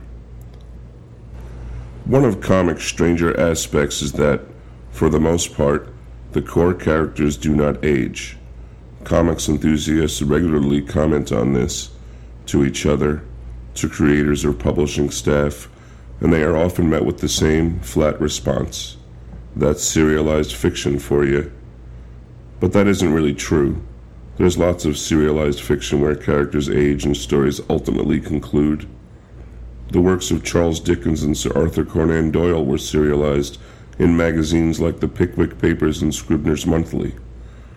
Many stories featured characters that would be revisited several times over, like Sherlock Holmes, and he dies at the end of his last published work. Another reason you sometimes hear is that comics publishers want to give each generation their versions of heroes and villains, attempting to recreate the same sense of ownership and self projection that is only felt for comic books when one is young. But this seems like a stupid and foolhardy reason. For one thing, the easiest way to deter a young person from enjoying something is to endorse it. For another thing, the past adventures of Green Arrow are still out there, waiting to be read. And considering the number of Green Arrow reprint trade collections being pumped out recently, publishers are well aware that they're all new, all different characters are but gateway tales that will lure a portion of readers into previous incarnations. It seems to me that, in the interest of story, it would much behoove publishers to completely reset more than just their characters, but their entire universes at predetermined regular intervals. Wipe the slate clean. Force creators and editors to create something entirely new that doesn't rest on the laurels of prior accomplishments. Let the publishers put their creativity where their mouths are, so to speak. The reason, my fellow comics enthusiasts, that comic book characters do not age, why events take place in a kind of temporal stasis and writers are shy about putting definitive years within their stories, is that the characters being used are licensed for other works and products. Many will point to Warner Brothers Studios' 1979 film Superman as the first superhero franchise, but they will have disregarded Bill Dozier's 1966 Batman or the Batman serials that also ran in tandem with feature films in the theater. They will have also have denied George Reeves as Superman in his 1950s serials or Captain America movie serials from the 1940s. In terms of successes, they will have neglected the Captain Marvel radio show or the Spider Man newspaper comic strip, somehow conveniently forgotten the many cartoon adaptations of characters from DC and Marvel, as well as lesser known publishers like Harvey and Dell. That doesn't even begin to speak of the bed sheets, action figures, video games, and Imaginext toy sets tied to the viability of the heroes and villains that they feature. And ask any rock star besides Mick Jagger. Nothing makes you less viable from a commercial standpoint than growing older. The fact is that a creator, an editor, heck, maybe even a publisher may have a personal interest in storytelling, but at the end of the day, DC and Marvel both serve corporations who routinely measure the longevity of their comics publishing division against the profitability of silkscreen pint glasses, of which I do own a set depicting classic Silver Age DC Comics covers. Thank you very much. There is no logical narrative reason as to why we are still reading about Batman in his 20s. By all rights, he should be dead, or at least crapping into a colostomy bag at an old age home not gallivanting around with the fourth or fifth Robin for crying out loud. What if Batman did have a finite narrative arc, say in even 500 comic book issues of Batman depicting Bruce Wayne's dubious ascent to the Dark Knight of Gotham City, through to his aging and decline and eventual expiration? Would that be such a terrible thing? Would it not comprise a body of work that could be sought time and again by successive generations? as we do Oliver Twist and the Hound of the Baskervilles. Ah, but then the import of a Batman drink koozie might be lost, and therein lies the reason Bruce Wayne will always be Batman, forever and all time, beyond all sense of logic or reason or basic serialized story. Nothing is morally wrong with writing stories for a company's licensed intellectual property.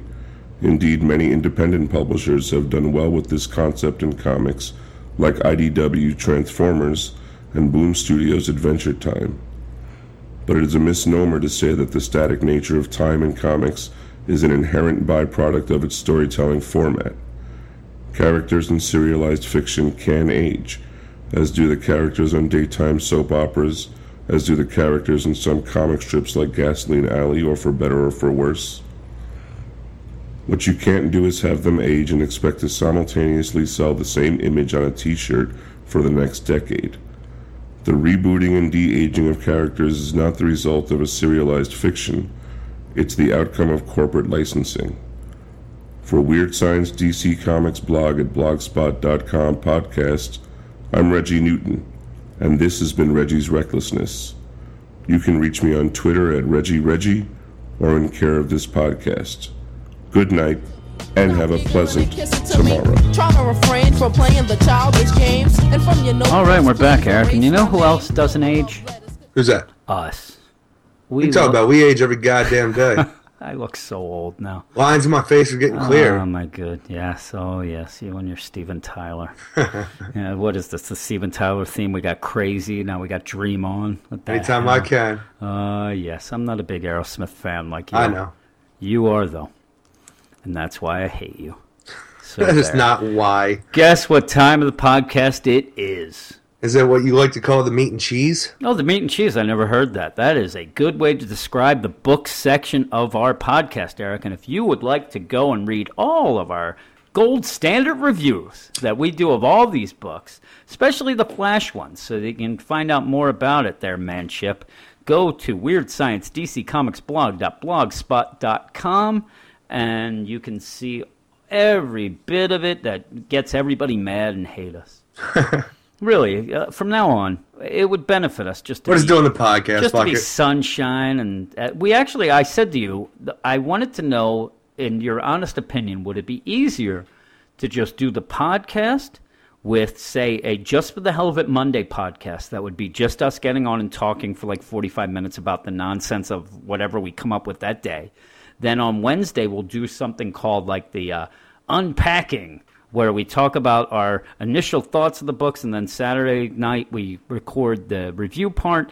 Or do you think it, it'd be easier not to do the podcast and just do the site? That's a very good question. I don't have an answer for you. I think that the podcast thing would be a lot easier. We just talk, and uh, this writing business gets gets bad. It gets tough, and you know what? Instead, we do both, and it, it's hard, Eric. I I'm get- telling the hardest part of the podcast is making sure that I've read everything and I have notes and I'm prepared. Yeah, really. Well, there you have it too. When we talk about this, oh, I wish we could just do the books that we love, and uh, not that we wish to do it. We have a mission statement, but it also would be so easy. These other podcasts I listen to either say a sentence about a book. Uh, really, our flash reviews are five times more than what they say, and people get mad. But if we just did like three books, say these first three books, the first three books we're doing Justice League, Superman, Wonder Woman, and uh, Martian Manhunter, and then done. We're done. We go home. You mean I can watch Ghost bed. Adventures Boy, tonight? it'd be so much. It'd be so easy, and that's what a lot of the places do. And why do we? Why do we torture ourselves? And in fact, I, I- Manship asked me, "He's like, hey, I never really asked you guys, if you don't mind, but do you guys get paid to do this? If paid, Hey, I get paid. Cancun. I get paid in grief and getting yelled at. That's the currency I'm dealing in, because that's I, all I I, get to ignore my girlfriend. I get so much guff for doing what we do, uh, and it just get oh my god, it takes up all of our free time. Uh, but we like doing it, kind of. I don't even know anymore that I like doing it. I'm I'm serious. I sometimes Really, I, man? Well, sometimes I wake up or, or we get done work. I'm so tired. It actually Yeah. happened to me today. So we weren't even at work today. We didn't have to work this. Saturday. Shockingly. Yeah, and I just sat and thought, you know what? What happened if we didn't even have a site, let alone the podcast? Boy, I'd just be sitting here, maybe watching movies. The Eagles were on tonight. I said we missed the end of the game. Yeah, we missed the end of the Eagles preseason. Even then, I was wa- the preseason game was on. I- I'm reading comics. I'm writing notes. Yeah, that's what I was doing. I didn't even get to, to really watch it. And I'm I thinking actually- to myself as I was watching it, I was doing the, the notes at the same time. I was like, "This is a boring game." But I don't know if it was a boring game or it was because I was missing all the action. soon to start out good. I'm excited. Their defense looks good, Eric. Yeah, This is now an Eagles podcast. uh, yes, I did. Tebow even come in at all? I, I Not ended that I up. saw. ended up having to turn it off, but again, we I saw Sanchez that. and Barkley. Yeah, I figured that fourth quarter Tebow time, baby. Probably. Everybody waiting for Tebow time. But let's get on the meat and cheese of it and stop. I think we started Eagles with just talk. halftime. I'm st- now. I said Monday just for the hell of it. Mondays, Tuesday is Fly Eagles Fly the Eagles podcast. There, that is it. We're gonna start that up too. Uh, so if you don't like the Eagles, go It's gonna be a freaking big wait in between yourself. seasons. yeah, well, well, we have a lot of other things to do as well. But here we go. We're going to start with the big book of the week, which always is your book. And what is it this week? Justice League number 43, written by Geoff Johns with art by Jason Fabok and Brad Anderson. Yes, Anderson. Anderson, Mister Anderson. The Darkseid War comes out swinging with this issue as we explore more about Batman's new godhood. Superman and Lex Luthor try to find a means to escape Apokolips, and Darkseid comes back to Earth to reclaim his daughter and take on the Anti-Monitor in the process.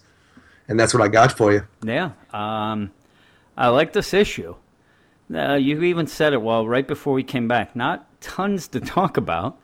Um, I, got one big thing. what? That Batman's a dick. No, no, not even that. No, the, the the main thing that I gleaned from reading this book is Yeah. I love the Mobius chair. Yeah, yeah. Instead of page after page of exposition to get the Justice League caught up on who's what's going down and who's who, we got the freaking Mobius chair to give Batman info, and he just drops it one goddamn dialogue balloon. He just drops. He just drops knowledge bombs. You're saying? Knowledge bombs right I'll and left, tell and you. then drops the mic. I'll tell you, yeah, really, drop the mic All right, I, I like how he just keeps rising up above the Justice League. Plus, So- I also have to admit, I like to see that Flash is kind of recovering. Eric, remember I mentioned that he was That bitch came out my Yeah, mouth. and he does pretty much call that out too. Yeah. it's pretty tough. Um, yeah, you get there's I can still taste her. yeah. I again, Kalibak starts off the issue. He's badass. I don't even care about Kalibak. Yeah. Honestly, that part wasn't even needed in my mind. Um, my favorite part, like I'm sure your favorite part, was Batman with the Mobius chair. You said correct? yes, I actually I just love the Mobius chair in general I- because of how this it makes. Com- I want every comic to have a Mobius chair. Yeah, I love Lex and Superman. That's my favorite part because they are such a odd team. They're they don't want to be together, but they're forced to, and they help Like each the Odd other. Couple? Yeah, they are the odd couple, and I really, really, really liked when they showed his non-working X-ray vision, Superman's that is. I thought that was awesome. I thought that Really? was really good. And the only thing too, I'm thinking as it's going, I'm like, are they hinting at the losing the power here somehow? And like this depowerment, of course it wasn't. This is not in whatever. This No, is outside continuity. continuity. It's it is the con. Who Different, knows? different timeline. Yeah. Um, Well, I mean, like it's boy- earlier in the timeline. But boy, it, it is funny that there because there's no sun, he is losing his power in. I'm a- calling shenanigans. in the time. Well, again, maybe it's the, the power. It's funny though. It's not the I know it isn't, but it's so weird that it's happening at a time when the other books are doing the depowerment, and it just came off odd. Uh, yeah, I got this line in my notes here. I know the big thing right now is having a depowered Superman, but goddamn, did this issue show me the fastest depowerment of Superman that we've seen in like in a long ass time. yeah, it is, and He's on Apokolips, and just because there's no sun, he immediately starts losing his powers. right, he's losing it. He's bleeding. I've seen I've seen Kryptonians last a long ass. How long did they last on freaking uh, the Convergence planet? a, a bit. Yeah, Yeah, I, I don't know. At the one point, he still does that crazy smash into the ground. That I mean, he's still powered. He's just he's bleeding. now he's losing power like a Green, Green Lantern ring. Um, Yeah, he's losing it pretty fast. But I really like the. I really actually like the panel where um, Superman basically says, "Well, you know, what are you staring at?" And I'm telling you, Jason Fabok. All right, that was a Lex great panel. I'll give so you that. So good. The expression on Lex's face, and again, it's not like uh, like he's happy. He's very Yeah. concerned. I mean, I.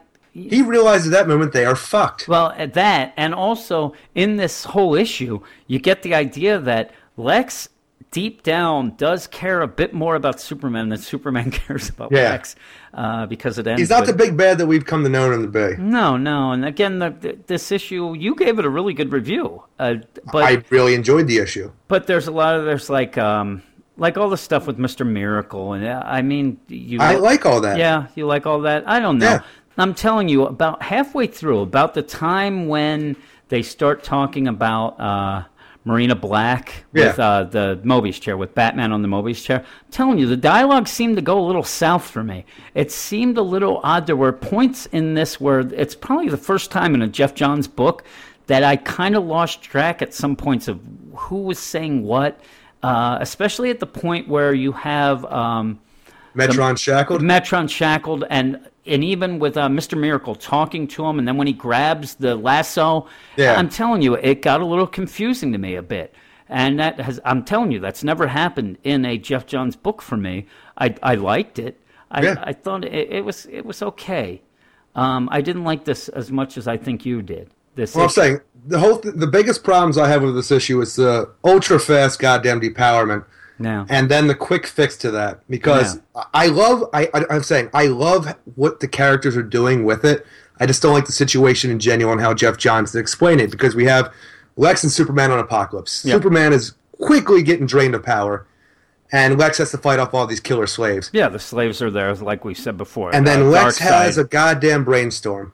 You know what I'm going to do, Superman? I'm going to drop you into this fire pit because for some reason, somehow, fire pits give off solar Well, radiation. and I'm telling you, I I really cry bullshit on that uh, more than what you're saying because earlier uh, it's Superman who says, "Oh, this is the slave part, right?" yeah. And Lex has no idea and goes, "What do you mean you think? You you've been here." Lex should not know anything about Apokolips. Right. I'm saying he might have scanned it, but I'm saying in my mind, I'm no rocket surgeon. Don't get me wrong here. Yeah. I have no recollection of solar pits ever being goddamn like give off solar Yeah, radiation. I guess uh, fire pits, the fire pits of Apokolips. I guess maybe again, maybe deep down this is Lex trying to kill him. Maybe he's trying. No, maybe there's he. absolutely no I don't know. way Maybe lets he him do this. He's too he, he's too into I self-preservation. know, I know, but maybe he. I don't. It just seems And- odd. And not only that, not only this whole thing, but Superman does get powered up. Yeah, yeah. But he comes out with a darker edge. He's all black now, screaming, "I'm going to kill you, Luthor." Yeah, he's like uh, uh, again. You're getting the idea that then that if our sun was quote unquote bad, that he would be bad. It's like the Well, Apokolips is a living thing where Yeah. you know it gives off a dark energy on its own. So if you expose to like the, like he's like a, a sponge like Superman is, he might suck in that dark I- energy he this. I mean, obviously that's what happened. But it's And- bullshit for the amount of times that Superman has been on Apokolips, not in this continuity, but in general.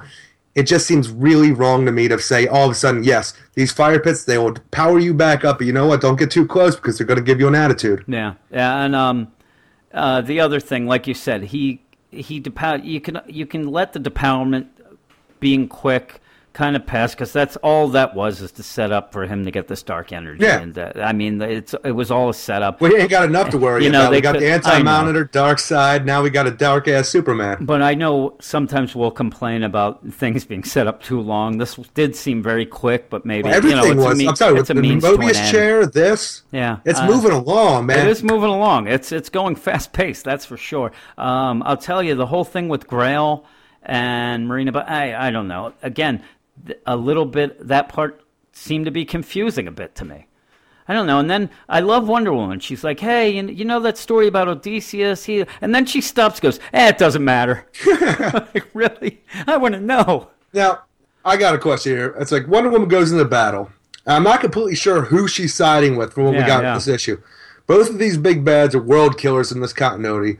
So who would you choose, Jim? Who would you join up all the heroes to battle against in this scenario?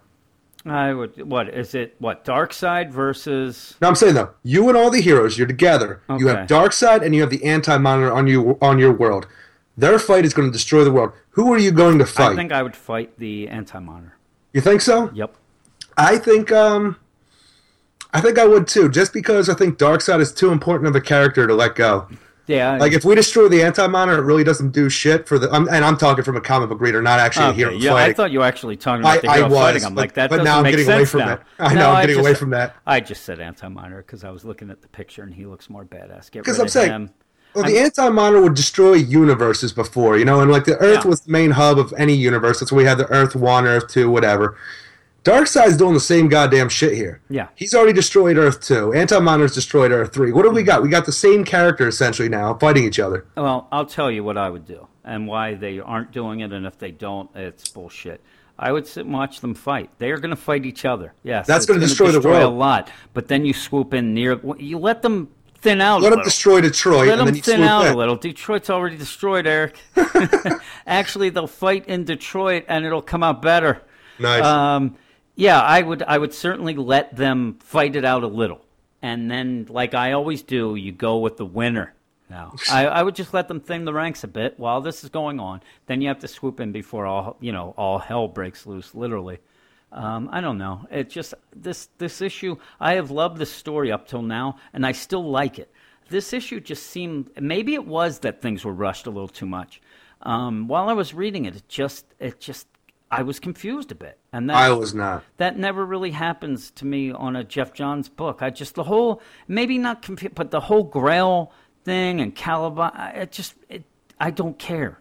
I just want to see them fight now, Now and I want wanna them all to die. You want to watch wrestling, is what you want yeah, to do. I want to watch wrestling. I, I the, the You know what makes this issue the best issue probably so far, besides for the small, uh, not small moments, they're big moments, but like in like small sections of the comic, like Yeah. Batman becoming the Bat God and all that stuff. yeah. This was probably my favorite issue because Mister Miracle doesn't get his ass kicked in this issue Yeah, like every other doesn't. one. Yeah, because he's just talking. You wait till next issue. He was just He's talking in every other one, and he got his ass kicked. Yeah, he's gonna get his ass kicked next issue. I, I bet you. But And yeah, he's gonna um, boom tube out of there real It's fast. funny too. I, I don't know Uh, the panel. I'm looking at it right now. When the both sides are going against each other, Yeah. it did kind of like, like, well, oh my god, the war's on. Yeah. like fight is on, boys. I, I thought it was going be a last a little before that fight, but yeah, the fight's on. That's the worst too, because Wonder Woman and all them, they freaking boom tube back to the fight. They're gonna take on Anti Monitor and Grail, and then Darkseid shows up, and then they see each other like you know, it's like Godzilla and King Kong at that moment. Yeah. And like, okay, I guess we better pick. But what was that story about Odysseus? Ah, it doesn't matter. Let's get into the shit. Yep, let's go to it. And that's that's that. I love the art, uh, but I thought that the story maybe it was just a little too rushed, but I got a little bit confused at parts. I love the story because it was high on action and it furthered it like the whole story along to an inch. It gave it to interesting places with great art throughout. All right, what'd you get? Nine out of ten. Nine out of ten. I probably would have given it an eight, maybe even a seven nine. So take that. Seven nine is bullshit. Yeah, probably an eight. I mean, it's still a really good issue. It just, I, I don't know. It, I, it, it didn't hit hard to me, and it should have. All the stuff that happens in that should have been just awesome, uh, including Oh, you know this dark Superman at the end and all that. And it just kind of, it just didn't hit with me. One thing we didn't touch on, which I actually thought was a really cool aspect, is um, Batman's Mobius chair cannot give him any information about the Anti Monitor, which is cool Yeah. because that was originally the Anti Monitor's chair. Yep. He is Mobius. Yep. And to get more information, he decides, I guess the chair tells him that he's going to go travel the multiverse to find answers, which Yeah, I think is pretty cool. awesome. I hope they devo- like devote an entire issue to that. And Green Lantern's going with him. I, I get the idea. He weaseled his way into Yeah, that road I know trip. I. I get the idea. He it didn't even say they needed some male bonding. Yeah. that kind of came off weird too. Like Hal, shut your mouth. Um, I have a feeling that he's going to get lost in time and become a caveman, Eric. oh Jesus What do Christ! Don't Grant Morrison. that? I hated that. Grant Morrison. All right, let's move on to the next one, which is going to be Superman Wonder Woman number 20. It is written by Peter J. Tomasi with art by Doug Mahnke, Jamie Mendoza, Sean Parsons, and Wil Quintana. And Peter, Quintana. Peter J. Tomasi, recent fan of the site, or friend of the site. I don't know if he's a fan, but he follows us on Twitter. We'll see what happens with them five questions. I'm going to name drop with that.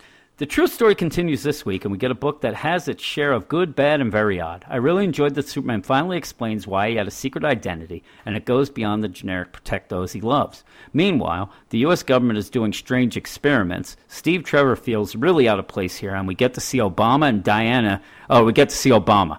Meanwhile, Diana is off doing her own thing, which also feels odd. The issue ends with Obama caring. Eh. Obama caring for Superman enough to tell him where his friends were taken, and Wonder Woman using her lasso to make what appears to be a documentary on what it is to love Clark Kent and Superman. All right. I didn't hate this issue, Eric. I didn't hate it either, but I did not care for it that much. Nothing really goes down in this issue. Um, Yeah. and it's like it's like Tomasi realized too halfway through running.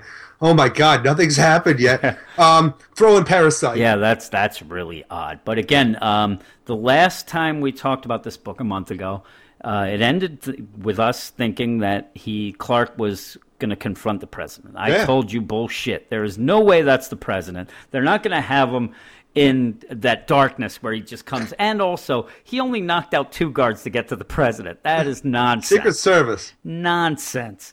Uh, and it happens to be Steve Trevor. And Steve Trevor really feels out of place here because this is a guy who I, I don't know. I don't know if I could say that he is a friend of Superman, but He's kind I- of pissed that he's banging his ex girlfriend. I Still, think I think. that he might have an issue with that. But at points, he has to have some respect for him, correct? He was the liaison yes, for the he Justice. League. He, knows Superman up close and personal. Yes, he's singing. If, if anybody would know, like any person outside of the Justice League and a couple select people, he's one of the persons who would know the sacrifice that these guys have gone through and what Superman has done and what he, you know, things that people, normal people, wouldn't know. Yeah. And he should never come off as a guy who's pissed off at Superman for having a secret identity. Hell, they used to hang out the same places. Yeah, and last Wonder Woman. yeah. yeah. Oh, they're both eating at the Y, Eric. Ooh, at the gross. Y. Oh, yes. Um, last week I said to you, we were talking, was it Action Comics last week? Uh, Batman, Batman, Superman. Superman. Uh, Batman, Superman. I said to you, what? When the hell is Superman going to step up and tell people why he had a goddamn secret identity? This is nonsense. There's a reason why, and these people, and here it is. They tell him. And That was really tell- great scenes. But probably the best part of the book. he tells Steve Trevor um, why he has a secret identity, and yes, it was great. And it, it also, again, it seemed like if this was a movie, this would be a speech with like dramatic music behind him, but he's saying, and it, it co- And if it was the '90s, it would have been a saxophone. that's right. And it boiled down to basically Superman, uh, Clark Kent wanted a full life. He didn't want to just be Superman. He doesn't want to just save the world. He wanted something else, and that was his other life where he was a guy who grew up in Kansas, you know, the human part of him. And he wanted a full life, and I love that. I still think he should have a press conference and tell the whole world that, and they can all shut their mouth. Um, but yeah, They wouldn't though. and Steve Trevor kind of he, he kind of does He gets on the Superman trolley. yeah, he's the on the Superman like. trolley a bit, but he still he comes off. And the other thing I said, I'm going to tell you, I'm I'm kind of tooting my own horn here. Last week I said what was really odd is that nobody has come out and said, "Hey, Superman not having a secret identity is bullshit." So is Batman, and so is Flash, and they, these people all have secret identities. And this issue, Tomasi seems to be like. Boy, we better say something about that. And it is the stupidest reasoning I've ever heard. It is very It is stupid. so stupid. He says, what does he say? The reason uh, it's because they wear masks and in some We trust them more now because we know they're hiding way, something. Yeah, in some twisted way, they're already hiding something so that we don't. And They're on Um, Front Street that they're hiding something. It seems real bullshit. Well, it said wearing a mask to protect your civilian identity is more honest in a twisted way. like what? That is so in retrospect where they had the story of the secret identity and didn't realize that, oh my God, you know what? All these others have it and why aren't they being hated on? and now they're saying like now we don't even trust Aquaman or Wonder Yeah, Woman or yeah. Cyborg. What is Cyborg hiding? You think I he's know. going out there on having a fucking part time job? Yeah, it's so stupid. I, I don't know. It's ridiculous. And actually, to go back to Justice League, I know we already talked about it. I really didn't like that part where Cyborg's telling Batman, "Hey, uh, you know, I got hooked up to a mother box and it almost blew my." That shut I up. I thought that was cool. You're, you're not Batman, Cyborg. That's Shut all I kept saying. I, Oh, oh, God. shut up, Cyborg. I hope that in this book they do get mad at Cyborg and rip him the hell apart. Jesus. Sell him for scrap metal, Eric. You leave Vic alone. Who do you think you are, Vic? Ay, yeah, yeah. But then in the meantime, Hold on a second. About this whole thing with Steve Trevor, though, Yeah. the weirdest part of this line, it's like, to, in my mind, it looks like Superman was rehearsing this in front of a mirror. Yeah, it does. And Steve Trevor could have thrown a wrench in this right from the beginning because it starts out where he's like this Do you wear your uniform in the bed? No. Do you wear your holster in the shower? No. Do you always get a good night's sleep? And he says yes, which is very odd to me that And Steve I- Trevor yeah, always I get a good night's sleep. And now, if, if he would have said no, Superman had no speech going on after I, that. I actually, if I was Steve Trevor, I know how He's I am. seen some shit. I'm such a jerk. You say, "Do you wear your uniform to bed?" Yeah, Uh, I like to get up early and, and have it on. Oh, okay. Uh, do, do you have your gu- uh, holster? Of course It- it I pays do. to be There's- safe. Of course I do. There's some bad people out there. Everybody always tells me to use protection. Uh, do you get a good night's sleep? I haven't slept in ten years. You son of a bitch.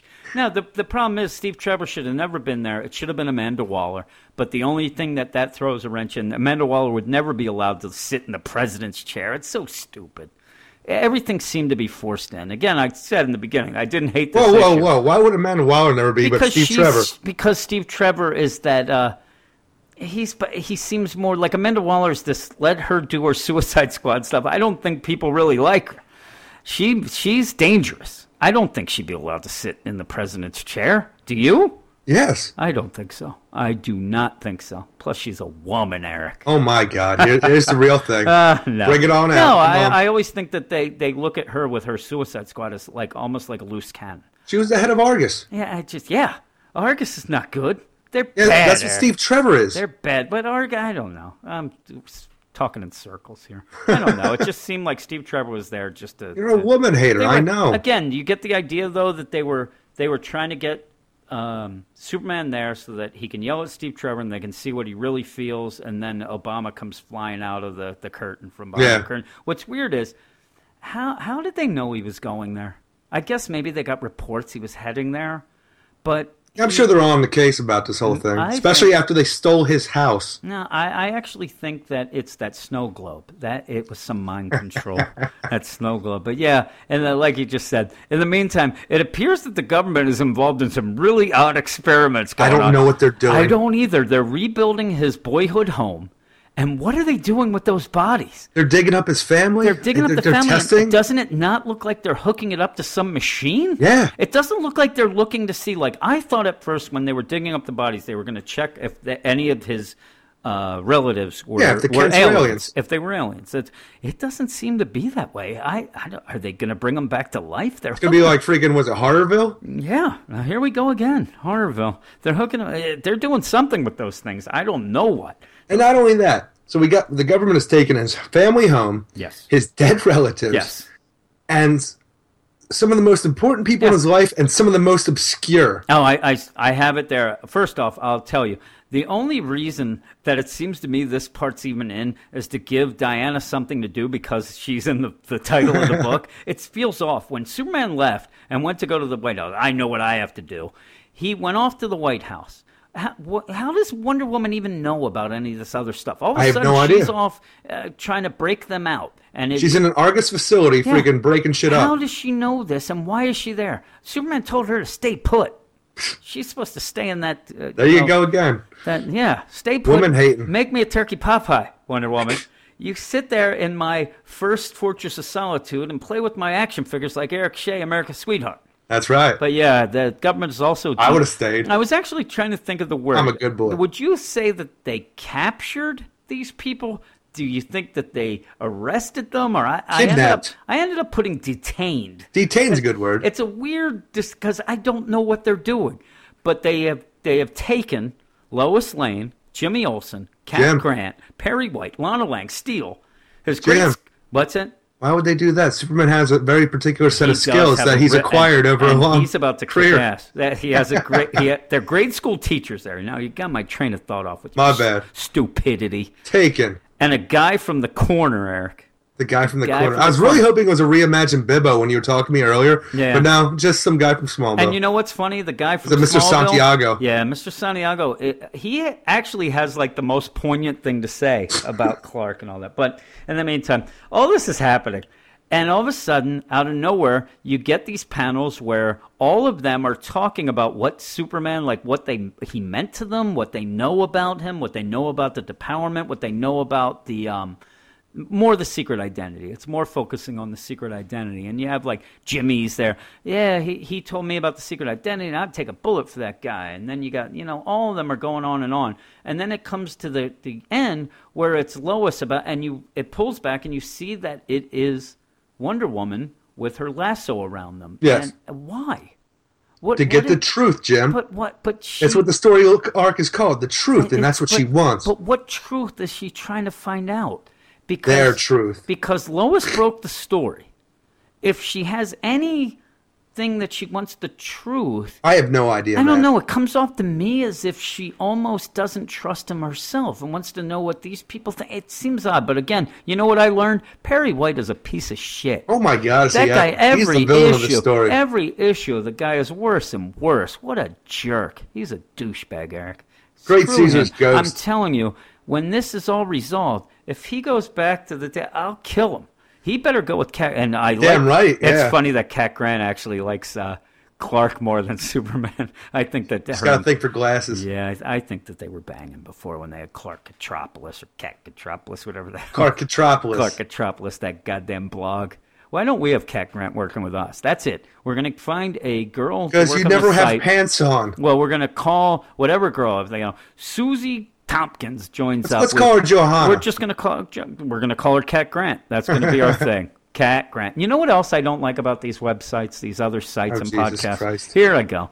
I hate when I look like I'll review uh, Black Canary, Right. and then I look and I see these sites that they don't let these people review any other book, but when when these books come out, all of a sudden the women come out of that. It's like uh, it's almost like yelling for them to, to make them a pot pie, Eric. Oh Jesus! All of a sudden they okay, here we go. It's it's Prez. Okay, here you go, girls. It gets on my nerves. I see this too. I'm not just making this up.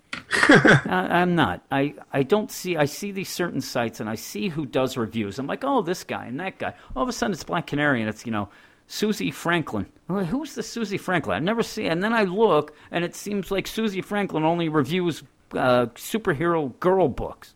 Bunch of bullshit. Oh jeez! Bullshit. You know who does most of those books on our site? Me.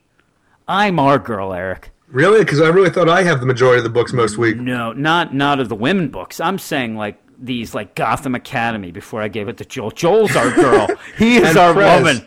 And Prez, And Prez, but also like Black Canary, Harley, all Did you try to get uh, uh, Harley Power Girl on Joel this week? I did. I'm trying. I'll mention it later. I have a call. so Joel is our girl. Okay. Joel is our girl. From now on, Joel, your name is Cat Grant. I don't know. It just gets on my nerves that they, they give these books to girls just because they're girls. It seems. I'm. I think they're sexist. That's what I say. Every other site put. On. But you're sexist. Well, I don't think I am. Wouldn't let a woman sit in a presidential No, chair. she's, Bah, bah, she's bah. more of a. She is a loose cannon. What's Wonder. Woman not And doing? you know staying where Superman told her to What stay. is what is the worst thing that happens? What's in with these this women's issue? reviewing What's- girl what's- books? What's the first worst thing that happens in this issue? You already said it. what the parasite? Yeah, bit? Parasite. What's Parasite a part of? They even The- the spell it out in this. No, he's a part of the Suicide Squad. They, they spell it out. So there. That's why Amanda Waller's not in the chair. And really, that is another reason why she should have been. I'm saying I don't think they would have done it. They should have been because all of a sudden Parasite comes out for no reason. Or Sage, at least. uh, except to prove that Superman has no power or depowered, and also to uh, protect Obama. And no no bullshit. That fucking parasite came out. He was going to attack Obama. I know. Well, I'm telling you, it was to I hope up. that that guy better have lost his Oh, goddamn he- job. It's so funny because he should have been uh, he should have been court-martialed and Yeah. shot on sight right then. Judge, jury, executioner. Eric. And I, I've told you this before. I hate when comics throw in real people. And when I saw Obama, I shook my head. I'm like, really? And now you're I racist. no, no, I just, I just don't like it. It throws me out of the, the comic. I like my comic world. And, and DC is in a very odd position nowadays where they have their made up world, but they're really starting to change. Branch out, yeah. Well, the JLA is taking place in New York. You have a lot of stuff like, that. Like that. Hawkman was based out of uh, New York. Uh, Static Shock was based out of New York. Yeah, I, I don't. uh, like that. Shazam, Philadelphia. Yeah, I don't like that. Uh, Green Arrow was moved to Seattle. Keep going because I don't like it. I don't like it. I don't like like next thing. Uh, Taylor Swift is going to show up singing a song, and like it's like Reggie said, dating Bruce Wayne. And that's what's going to happen. I'm going to be taking that picture. Uh, yes, I'm looking at my notes to see if I have any. Uh, I really like the art of this issue. Yeah, it was really Um, good. I I don't know. I just I, I like the part with Superman and his identity. I don't really like the whole part with Wonder Woman, and I don't know what. Which they're- didn't make any sense. I don't know what they're up to. Uh, but in the end, I gave it a six point five out of ten. Well, I'm saying the action in this book was nonsense because it was really forced with this parasite bit. Yeah, yeah. And Wonder Woman had no reason to be in the issue, and the whole book really should have just been Superman talking out his problems to the president, Yeah. which is a boring ass book. So you have to have something, but I- they had nothing. They were walking around holding Yeah. hands.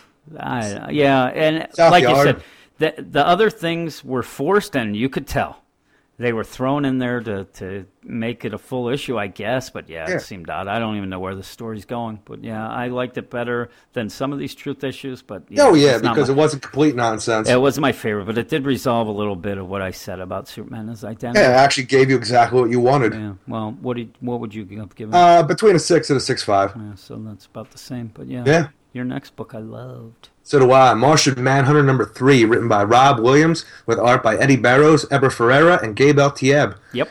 Martian Manhunter is dead, and with him the hopes of the white Martians who planned on using him as a weapon to resurrect Mars. You li- like that? I like it. The reimagined Ma'alefa'ak, though, thinks that the weapon is still viable and only spread out across the world. To help him track down these pieces, he uses some Martian voodoo to create a Martian man-eater, and his quest to tr- uh, for his quest to track down his this weapon of his. Boy, it feels good to be right because we see throughout this issue that Agent Wessel and Mr. Biscuits are all part of our favorite Martian, J'onn J'onzz. Yep. That's what I got for you, baby I actually boy. put in my thing after Martian Manhunter 3, continuing the We Told You So vibe. Because, yeah, you called it. You said that all those parts were all part of a Martian Manhunter that's going to reform. Pearl, Agent Wessel, Mr. Biscuits. Yep. I want to say there's somebody else, but Uh, and I told you, I love this issue. I don't have a whole lot to say about it. Though we I say gotta that say every that- time, and yeah, we go on for Ma'alefa'ak hours. is a dick. I want to start with. Well, first off, I'm glad that you had to say the name because uh, this is when I realize when I miss saying names all the time, it's because when I saw that name, I didn't even try to say. I just go on. I'm like, okay, that's him. Oh, well, Ma'alefa'ak I've known from before. Okay, Uh, yeah. but um, this is a reimagined version of him. But, San, imagine there you are doing your job, right? Yep.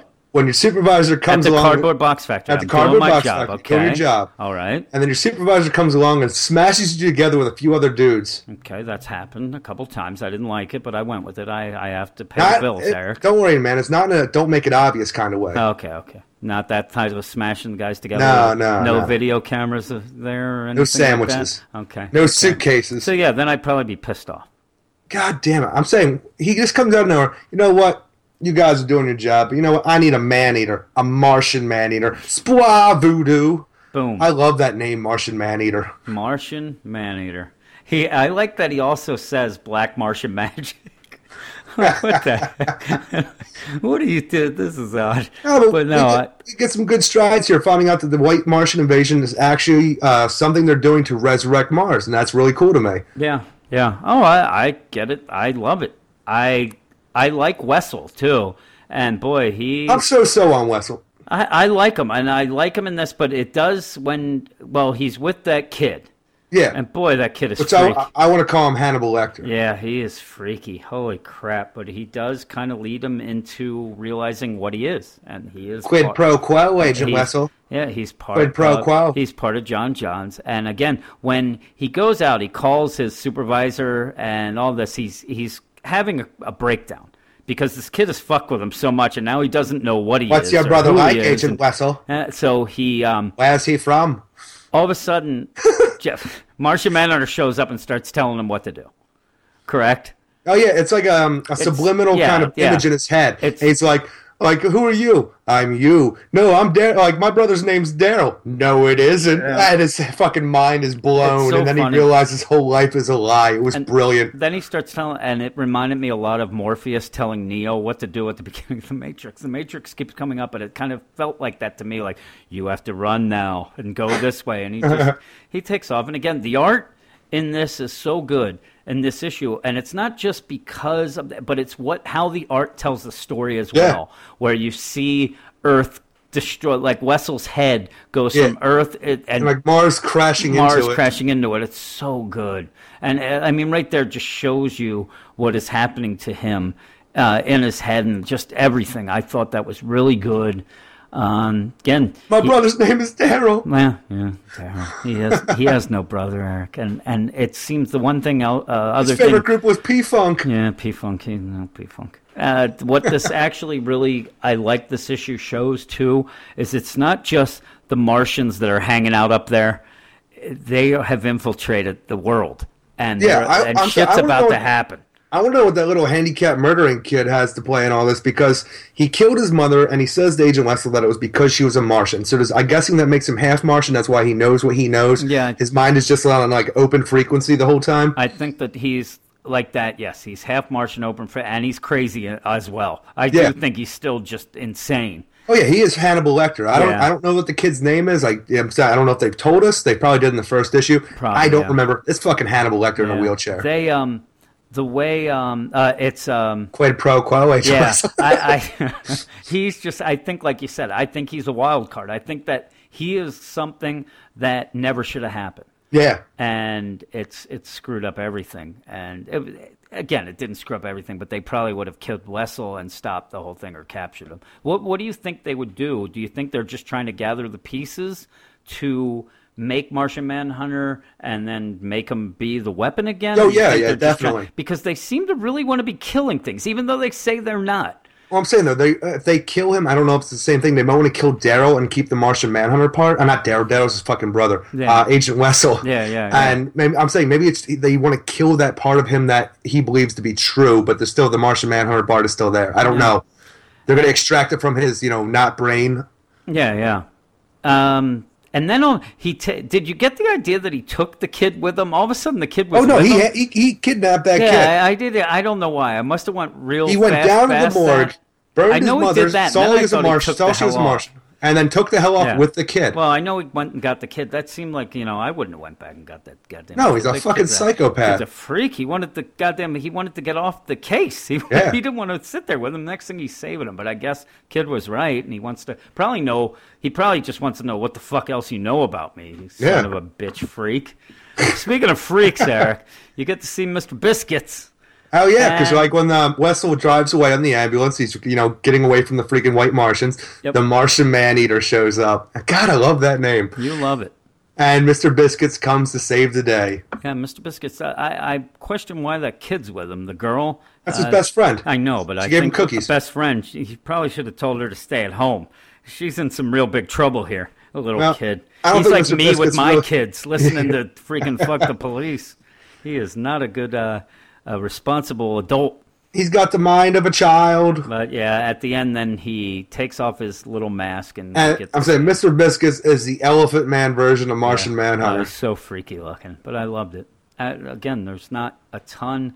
Maybe it is. Maybe when we don't hate, uh, there's not much to talk Exactly. about. I thought it. We loved everything. this- Bam, right through this- it. Yeah, this issue was just. It just felt right, Eric. It felt right. Yeah, Like- I like- love this new direction. Like me and you Manhunter. spooning on a Saturday night doing the. Am I the big spoon or little spoon? You're actually you're taller than me, but for some reason you're the little spoon. That's what I would think too. And it's funny too. People seem to think we do this by Skype. Uh, Actually, we're just laying next to each other, cuddling.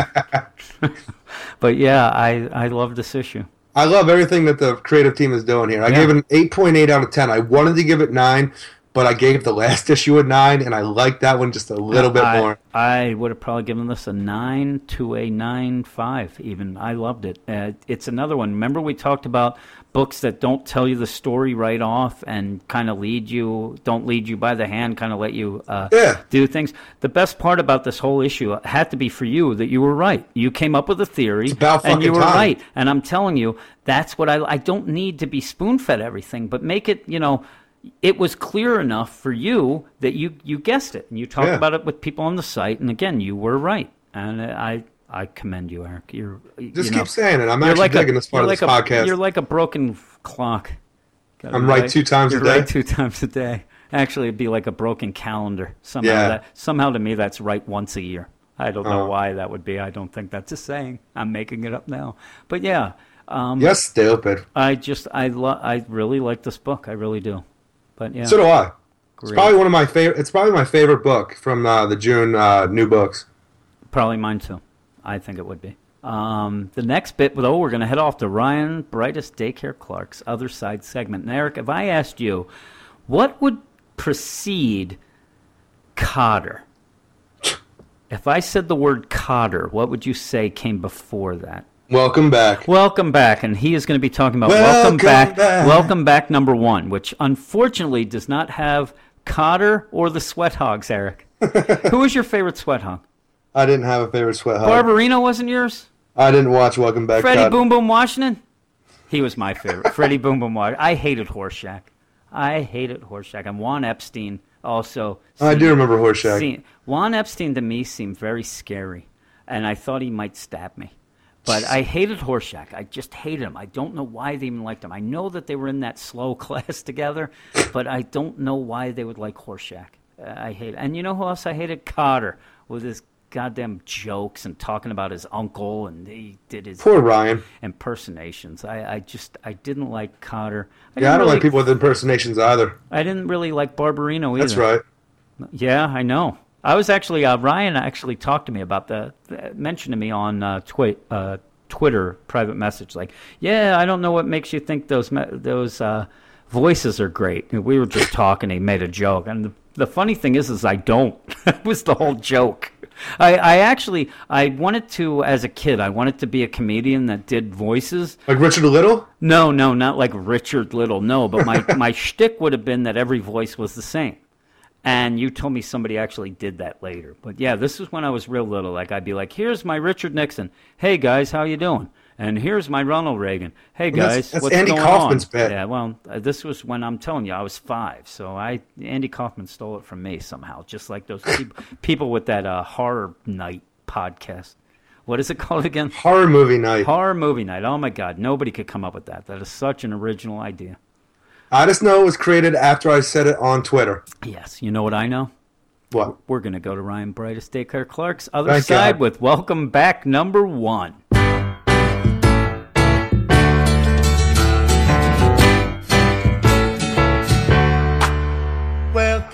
And welcome to another weekly edition of The Other Side, your only place for non DC Comics reviews on the otherwise all DC Weird Science DC Comics podcast. I am, as always, your host, Ryan Brightest Daycare Clark.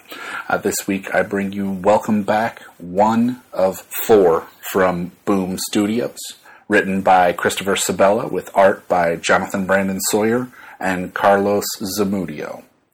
Have you ever wanted to read a story that felt like Highlander but that also looks like Batgirl of Burnside? Then Welcome Home is for you.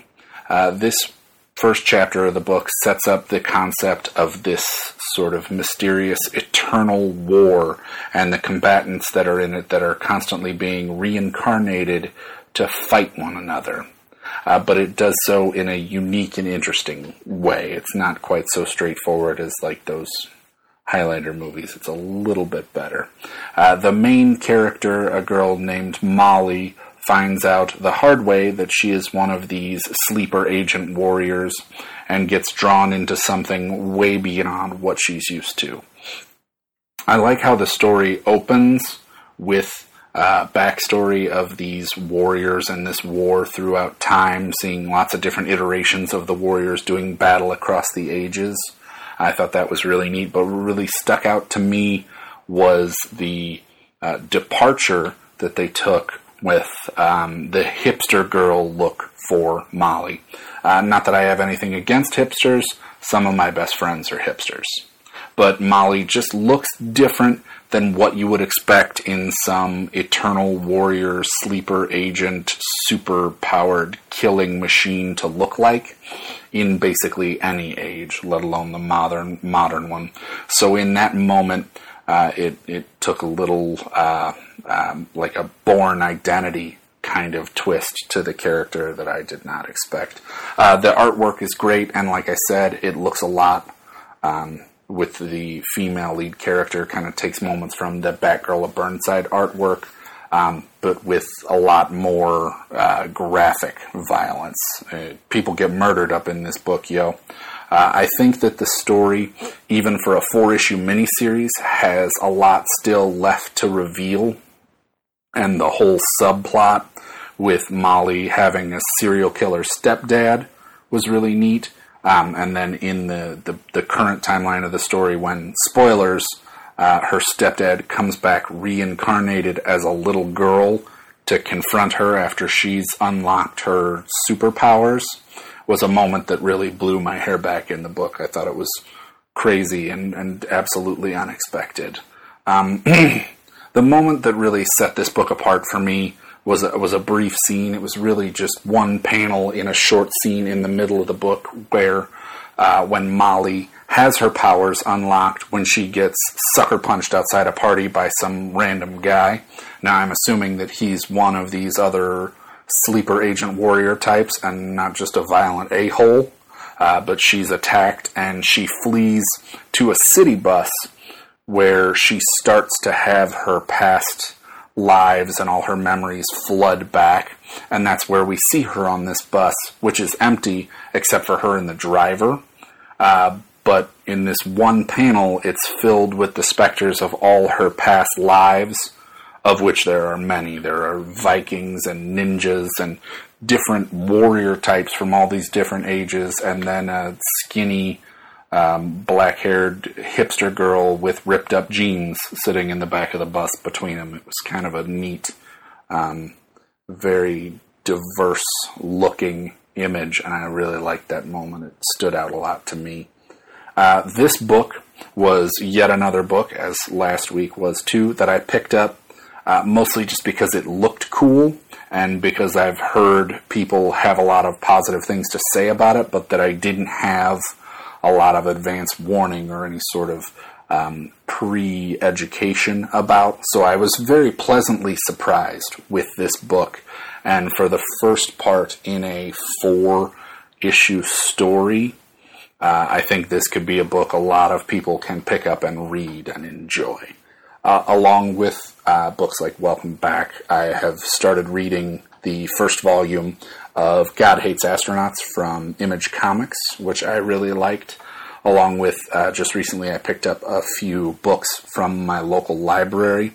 I picked up uh, Kevin Smith's first Green Arrow trade, uh, the first volume of the Jiro Kuwata Bat Manga series, and the first hardcover of Neil Gaiman's Eternals. Uh, plus, at some point soon, I should be getting my hands on the second trade of Phonogram, the volume that precedes uh, the book I reviewed on here last week, The Immaterial Girl. And I still need to read the Ultimates Volume 1 for the next installment of my Comics with Your Mom book club segment on my podcast, The Brightest Daycare Podcast, which you can listen to on iTunes. Um, you can also read all of my written reviews at brightestdaycare.com. You can reach out to me directly on Twitter at BDC Comics. I have pages on Facebook, Google Plus, and Tumblr if you just search for Brightest Daycare, two words. And as always, you can email me directly at brightestdaycare at gmail.com if there are any books that you'd like to see uh, me talk about here on the other side segment or uh, anywhere else, whether it be on brightestdaycare.com or the podcast. You can reach out to me there and make suggestions as well. Um, that's all for me this week. And until next week, I will see you on the other side. Cause we got him on the spot. Welcome back. Welcome back. Welcome back. Welcome back. Welcome back. Welcome back. And that was Welcome Back number one. Ooh, Welcome back, Eric. And with a welcome, bullet. welcome back to you, Eric. Welcome back to this section of the podcast. Welcome back to all of us. I am starting to lose some steam. It's getting late. This is going to drink be a- your five-hour it's gonna be- energy? I drank two of them. I should be good till about 4 a.m. All right. Somehow I am not. We're, it's what? It's it's almost the witching hour, Eric. But for us, it's already the bitching hour. Ooh, that's a bad joke. You like that, don't you? That's No, what I happens when you get tired. It's like at a sleepover, and it's like 2 a.m. and you start making jokes, and you think they're the funniest things until the next day, and you repeat them. oh, you get sleep silly. Yeah, Yeah. you get sleep silly. You know, like, remember when you said that you were like a chicken and I was an egg? And then you just ah! you, look, you just look at each other. like, yeah, I remember that, you stupid ass. I didn't go to many sleepovers, did you? yeah. Did you? Was that when you had Yeah, your had a stupid lot of stuff- friends. stuffed crust pizza? No, What? that was yeah. that you had a lot of friends. What happened? They all I- bail I- on you? We grew up. We had our own lives. They freaking Now I talk to you. they realized now it's just me and you at work and on this podcast, Eric. We're the army. And in of- our hearts. I said army of two, spooning each other till the day we die. I just need a strong man to hold me at night when it's raining outside, tell me everything's going to be okay. Two peas in a pod. Cast. Cast. See, So I bad. think we, we are getting sleep silly. Woo wee, let's go. We're gonna oh light it up, Eric. How much Let's get into this. you have your leg up like a badass? Oh, yeah. Oh yeah, I could just see as you're trying to read your And I got my leather jacket on. Look at a book, and you have your one leg up, smoking like a badass. Well, You have a jukebox there. I'm about to hit it. You want to hear All it? right, you know who stood like that is um, George Michael in the Faith video. And George Michael was a badass. He wasn't smoking, but he had the leather jacket. He had He was one. smoking pole in between takes. Well, he was. I, it might have been during takes, but that hit the cutting room floor. But yeah, he had. So did he. He had that. that's he had those knee pads on. Oh yes. Now, actually, not on that. Not during the set. It's during the break when he went to the rest stop. Yeah. And then he got down. All right. Black George Canary number three. Black Canary number Do it up, three. baby. Come on. Written by Brendan Fletcher, art by Annie Wu and Lee Loughridge. While I can't say that this series or this issue is chock full of story, Eric, the blend of character art, character art, and rock and roll has me hooked. And I was going to say, would you say, if you were writing that sentence, if you were me writing that sentence, and you said the blend of character, art, and rock and roll has me hooked, would you say rock and roll or would you say punk rock? I'd say rock and roll. Yeah. I, I- do you get the idea they are a punk band, though, right? I don't see anybody being a punk band anymore. That's kind of why I went with rock and roll. But uh, this issue shows the Black Canary Band on and off the stage, and they kick ass on both in such a great cinematic way. This month, we also get answers about Ditto and why she is getting so much attention, and why Kurt Lance has shown up in this book. I love the way that Brendan Fletcher takes the canceled Birds of Prey and Team 7 continuity and uses it here in such a cool and smart way. Fans of Dinah Lance and her Canary Cry need to read this issue and series. Boom. I know you're going to tell me you didn't like this, did you? I did not like this. Uh, there's the, I'm telling you, the thing about this book, it's going to be one of those books where you either love it or hate it because while there's not a lot of story, it's more about a vibe.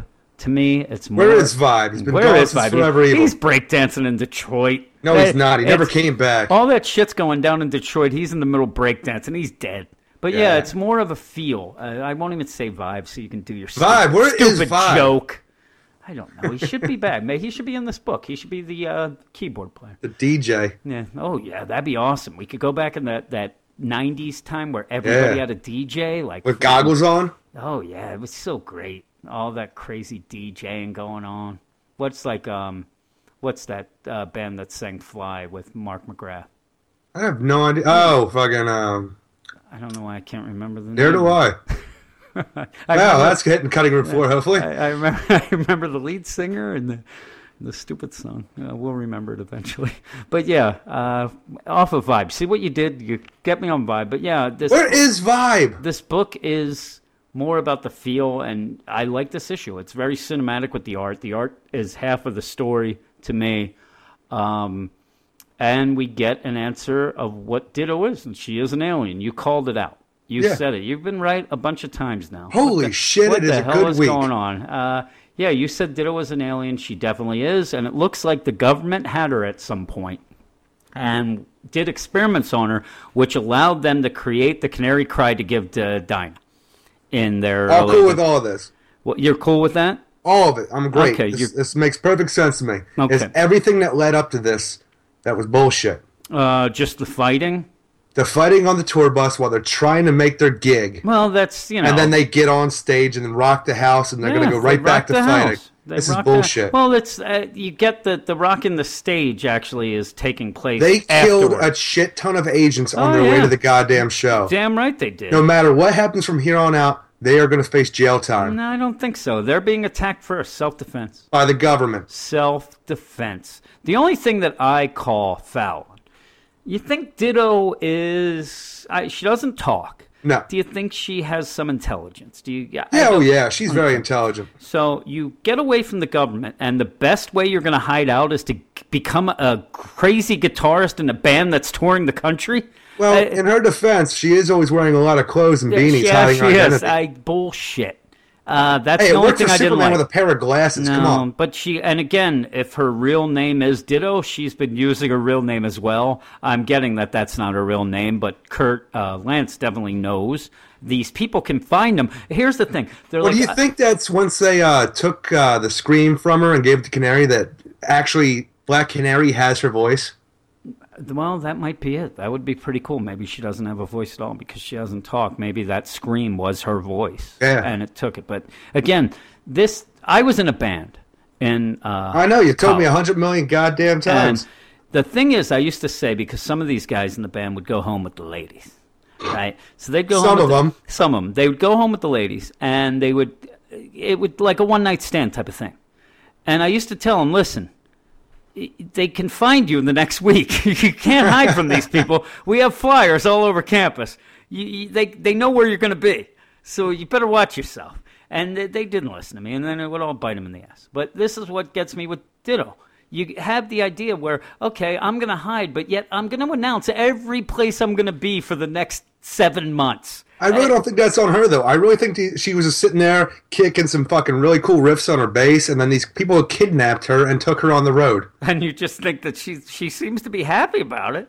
It- well, she doesn't seem to be sad. I'm saying she doesn't talk. No, She no. goes uh-huh. with the flow. She always has like a, a nice looking, like a, almost like a smirk or a smile on her face. Yeah, these people aren't freaking hurting me yet. This is awesome. The worst is though is that she seems to be one of those like shadow monsters. So eventually she's gonna like turn into that. I I say, don't- and then we got the freaking shadow monsters, who I can't differentiate between the agents and the goddamn shadow monsters, and that's because we have the agents going after them. We have the shadow monsters shadow going after. monsters are like they're just dripping and I'm and saying though, crazy. before, before that, they were dressed as like Men in Black. It looked like earlier in the series. Yeah, I, I actually think those were the agents as well. I, I don't know. I, and then know uh, then freaking Ditto did her killer bass riff, and then they turned in the freaking Shadow Monsters. Yes, she's actually yeah, she's the guitarist, Eric. I wish. Is she? Yeah, she's the guitarist. Really thought she was the bassist. No, she's the guitarist. She does some crazy shit. Um, Well, take all and- that back and edit that out too.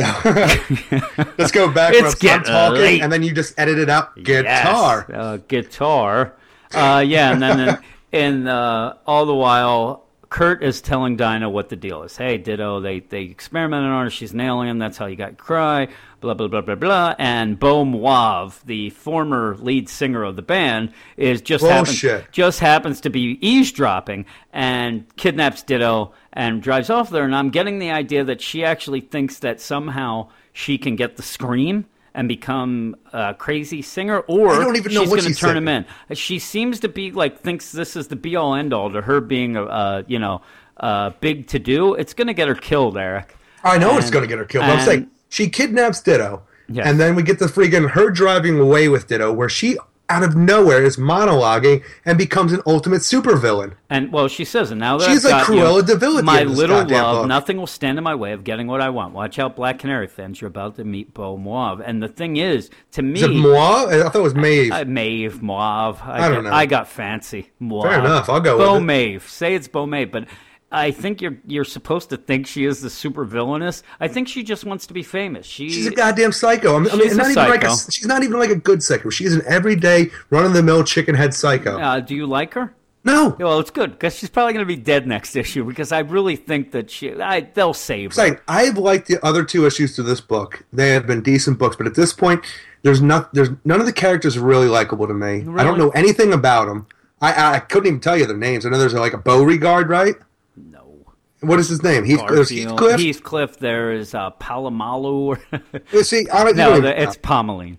I like Okay. Pomeline. Um, again, I don't know. It's just the and the they're on the road going to gig after gig while Yeah. their lives are in danger. This is all bullshit. Well, I think that. Well, I said that that was a bit of bullshit with why Ditto would even be involved, but I think that. Um, I think this issue is going to turn around everything for you next issue because now you're getting some answers. You know some things, and I believe that eventually, I would think that this whole well, first off, they can't go on without Ditto. No. I think that the band thing. just gonna do their killer bass I think the riffs. band thing's going to kind of, kind of fall apart, and then they're going to, you know, go on with this. I don't know, but Why yeah, would you I, stick around with that? You go your separate ways. You get into another goddamn band somewhere where they're not trying to kill you. exa- well, that is And even before this, though, before all the agents and shit like that, I have never seen all these band ma- people come to her and try to kill her. I'm like, what is this? You shut your mouth. I like this book. Uh, I did. I mention, like it a I- bit, but- well, I did mention that when you see them in the beginning, it's going back and forth between showing how they got to the, Yeah, the show cool. and all. I think that's what why Guns N' Roses was always late to their concerts. I put it in my review. I think that they were always always being chased by black op agents. It wasn't that Axl was a dick. It was that they were always running into this situation, and they almost didn't make the time.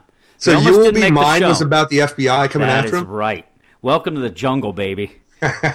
Oh shit! The big news trending today. What's that? Axl and freaking um, Slash. Slash are friends again. Oh, are they? So That was the big news Yeah, trending the- earlier the- today. The, big news is they both want some money. Agreed. Oh my god! I, if anybody likes Guns N' Roses and hasn't seen any video of uh, Axl recently, oh my god, that guy has not only lost it, he lost his voice. His voice ran away from him, and uh, it, it'll never come back. It, don't know what it is. It is so bad. Somehow we end up talking about Guns N' Roses every goddamn day. Well, Black Canary number three, Eric, I gave a 9.5 out of 10. I liked it that much, and mainly because we get some answers about Ditto, and I love, I, I reviewed the Birds of Prey book, and I'm telling you, it was a mess. Yeah. Uh, but I actually didn't mind that Kurt Lance had lost his memory and didn't remember dying and went on his own way. And this ties into it. This is what he's been doing since. He's a, Right. a Black Ops. I loved it. Uh, anybody I would believe that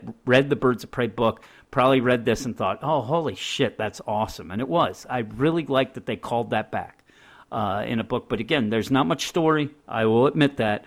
But what we get, I really like. It's very cinematic with the art. The art tells half the story. Like I said, that's a little uh, review 101 uh, phrase for you. The art tells half the story. But yeah, I really liked it. I give it a Five out of ten. Five out of ten. Well, That's it. Podcast over. All right. Good night. right, we'll see. go watch it- Ghost Adventures. I, I want to hear what other people thought if they uh, write in and tell you you're wrong.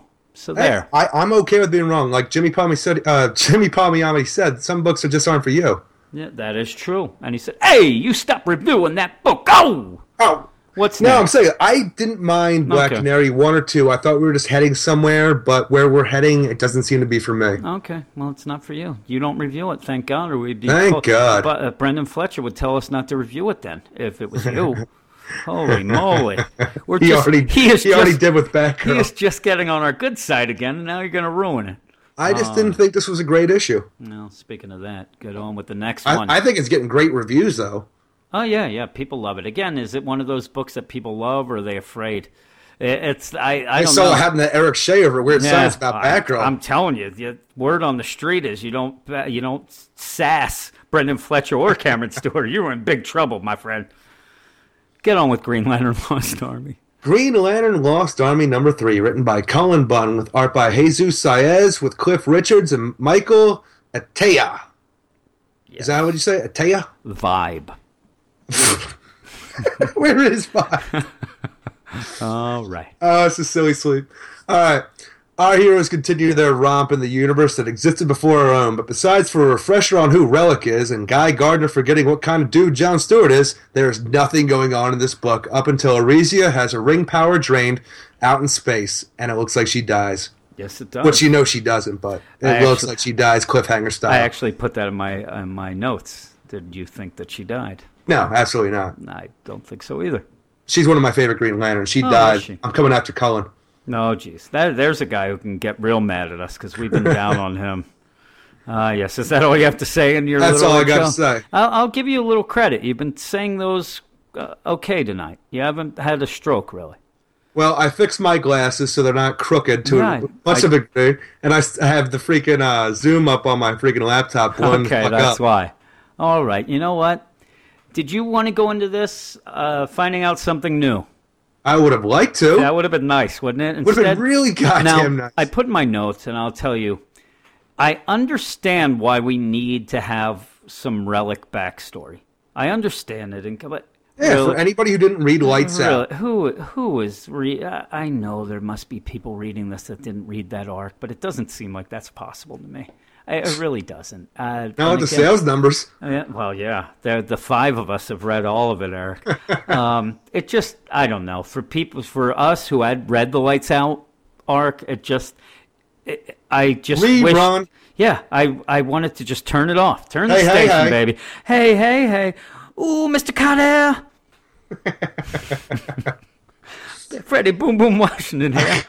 I uh, I really dislike this book. How the hell can we have? with a rubber hose. Oh. Ow! Uh, How can we be three issues in and have nothing going on? It's weird too. It's almost like we have gone through a time warp that each issue you go back more. It's like I've learned more but less. I don't know. I want something to happen with this book. Nothing's happening. You know what else though is happening? One thing did happen. The, uh, Guy Gardner is so off on this issue. I know, right? He does not seem like himself. He, he, he calls John Stewart out. You told me this at work, and then I Yeah. read it. I think I'm more angry than you were because he calls John Stewart out for kind of not being himself or not act. Eh, for not being forthright The Relic. The weird thing is, is not only is he being pretty on character, Yeah. They're also using these backstory of him with the Taliban in the Middle East to show you that he is acting well in And character. dude, dude, those flashbacks to him and the Marines are doing nothing I'm- for me. I hate them. And again, I'm I don't know about you, but this leads into the or leads back to the thing I said about Obama and, and stuff like that. Once I saw Taliban, I'm out. I, I really am. I'm like, really, I, I don't like the Taliban enough, but you don't have to throw them in my comic books. Just have them in the army and I'm say, I, I don't know. I don't know why this, this always throws me out of the comic, but I, I, that's not what I want. Uh, you know, tell me that you're fighting some unknown thing. You don't have to name drop the Taliban. Jesus Christ. You all right But now? yeah, I, I'm telling you, I don't. I'm just rambling on because I don't have much to say about All this. right, Now I got this shit. here. Okay. John Stewart is the lantern that gets shit done. Yeah, he does. Because remember back in Green Lantern Corps Oh. when he oh. broke that other uh, lantern's he neck? snapped that lantern's neck because he was about to tell him where Oa was. Yeah, he's about to tell the keepers what the fuck was Yep. going on. He snapped the guy's neck. That is a Lantern that gets shit done. Yeah. And now that freaking he's lying to Relic about why they're Guy Gardner's getting open arms over a fucking lie. Guy, I'm sorry. John Stewart is the one that gets shit done. Guy Gardner's the asshole. Now, if John just lies a little bit, he's going to get pissed off because he needs something to be an asshole about. And, What and is this? And it's like he's saying, like basically, guy is saying, like we don't lie.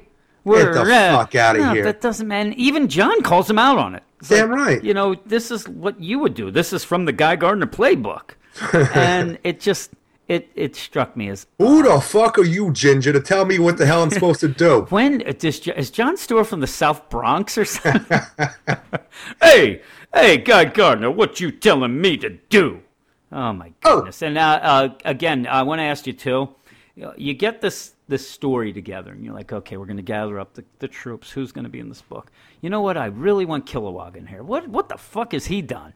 He has done. Pardon my French, Eric.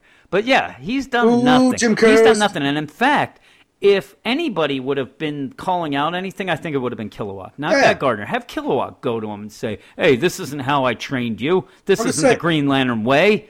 You John know, and Guy like have worked together for a long time. Yeah, I'm He telling you. should know this is what John Yep, does. You should. They should have had Kilowog do that. Kilowog is just. right. He's like window dressing. We're like two six. Who gives a shit? Yeah, really. Uh, but yeah, did you, you get the whole uh, light pirates? Yeah, it works for me. That's how Relic's going to get his light drainers I in the know. future. It works for me. I'm It- okay with it. it but works for me as well. It doesn't do anything for the story really, I except for hey, Arisia might be dead now. Yeah, and That's like, a- that's a new hey, thing to- let's not step on things, or else we're going to ruin our future. That's the new goddamn thing for this book, though. The last two issues, we had Guy Gardner introduced in number one.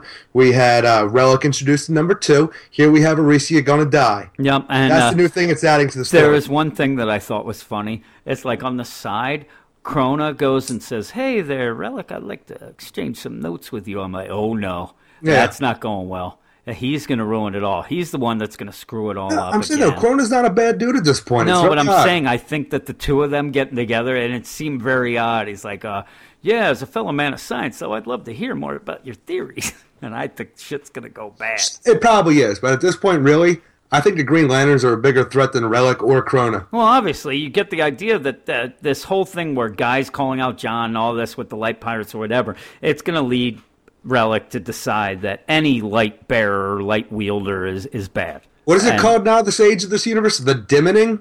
Yeah, yeah. So stupid. But yeah, uh, and even. I don't. I'm saying I don't have a lot to say. no, I don't either. I'm just I'm paging through it, and I hope you're happy. Whoever said that this shouldn't be in a flash review. That was manship. fucking manship. uh, the art, I thought the art was off as well. This issue, I didn't really like it. I- It was. It's been the same. It's Yeah. been a, spa- a sparse background with just the characters. You know, the, Jesus does a great job on characters. Yeah. And why is Relic small though? Uh, they mention it this issue They- that they he's small it, so far. At least, well, we're gonna find out, I guess. But No, yeah, at least they mention it. Um, I'm telling you, the John Stewart in those flashbacks is terrible. Uh, if you would look at those pay, uh, I don't like it at all. It doesn't even look like him. I don't like it.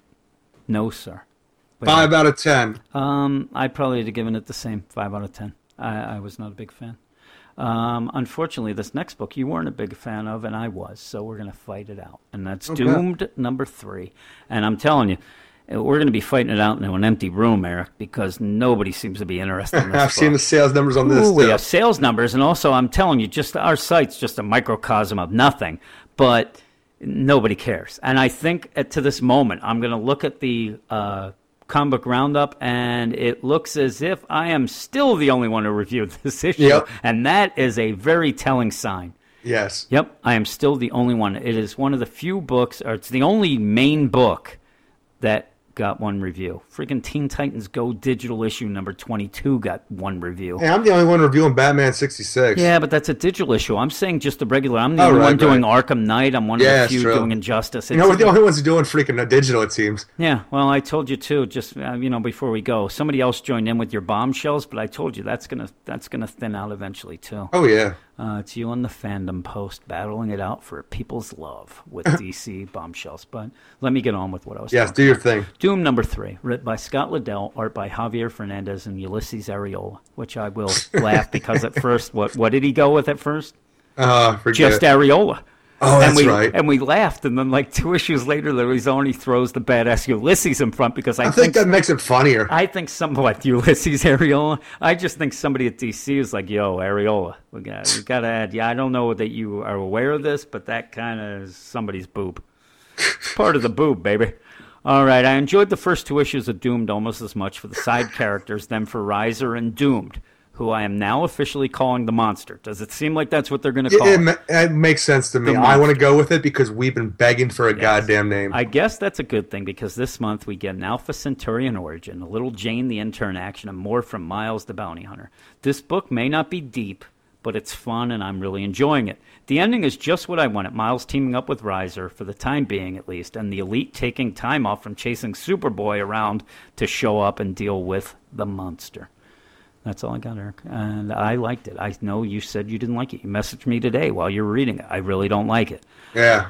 I'm I hate the dialogue in this well, fucking issue. I usually take my time uh, during this podcast to convince you you're wrong, but you know what? You've been right too many times tonight, so maybe I'm wrong. But yeah, you get uh, the Alpha Centaurian um, origin, and I'm telling you, I said to you at work, the worst kept secret ever is, is the it's the Alpha Centaurian. The guy's name is Roman.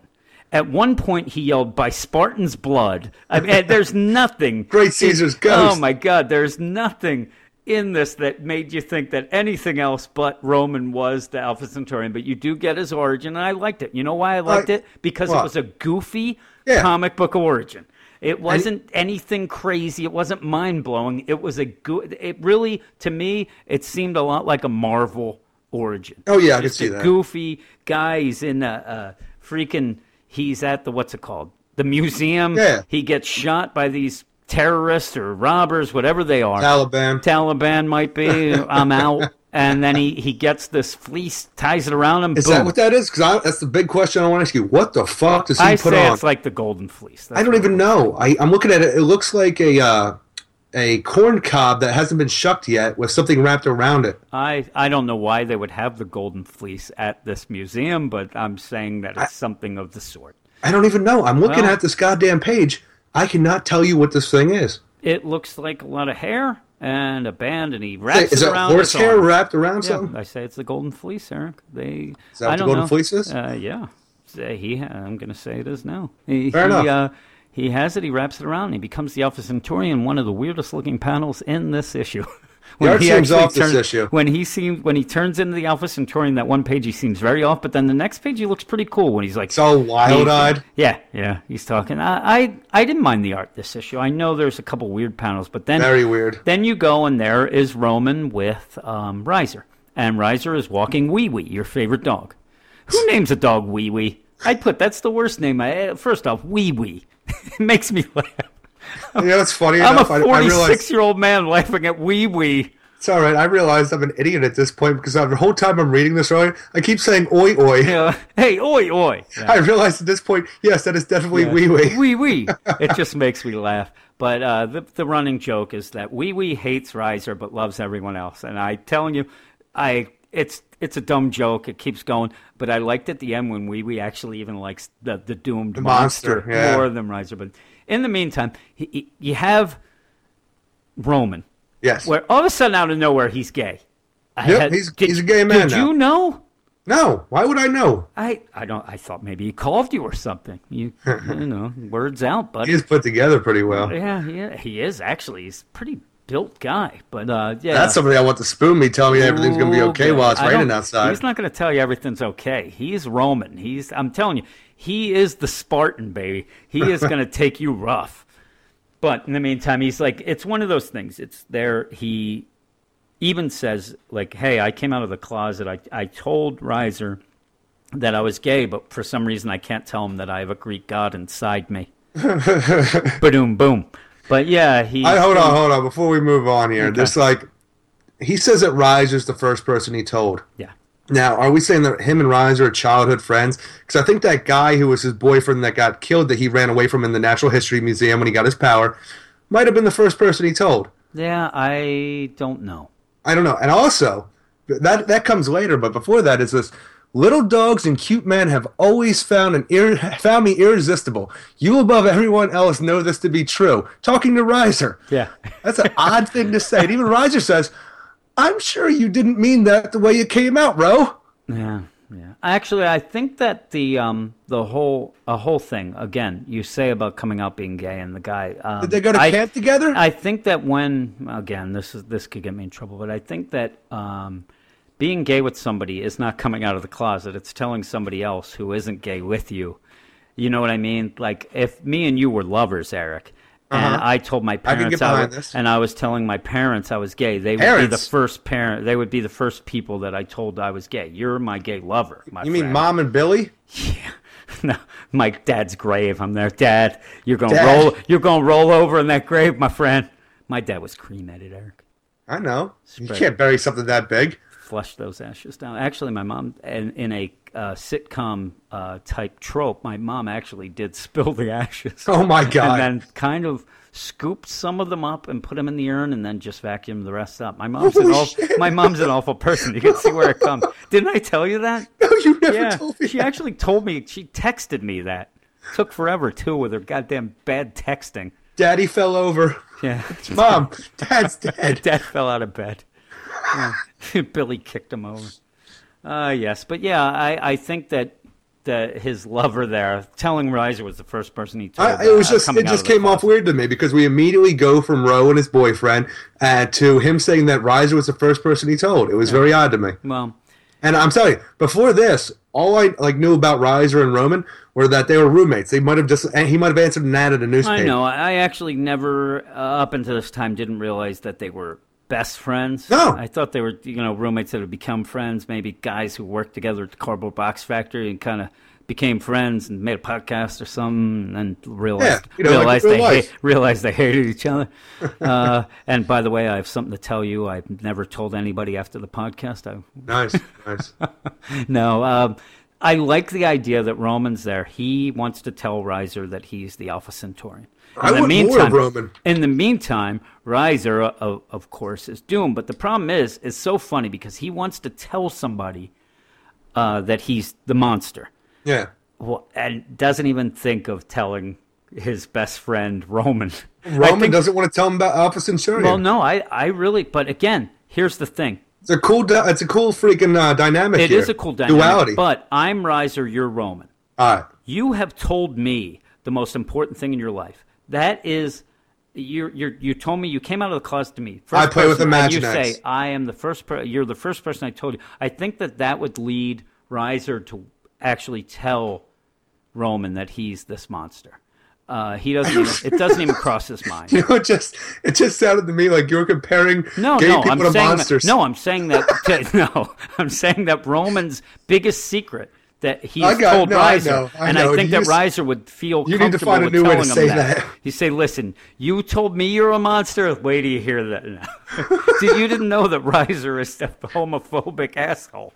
Uh, no, but you, Roman, I think I get he- what you're saying. I I think he would tell Roman instead. Yeah. he decides to tell probably the worst person in this book, Jane. Ever. Jane the intern that is just seemed like such a bitch. The limit. I want her to get hit by a goddamn car. And he goes and they uh, Scott Lobdell tries to make her likable by having her just show up out of the blue and like take time out and hey I know you know whatever and of course Wee Wee jumps right in her arms she loves her but then she tells Jane what happened worst mistake he's ever done Do you know what? You know what even preceded this mistake? what's that When he went up to her, and then Wee Wee jumped onto her, and she says, "Oh my God, how adorbs are you?" And Riser responded with, "OMG, doubled." Yeah, I OMG. I love I when I love when they have. I love when people like if I was talking to you and you said joking, LOL.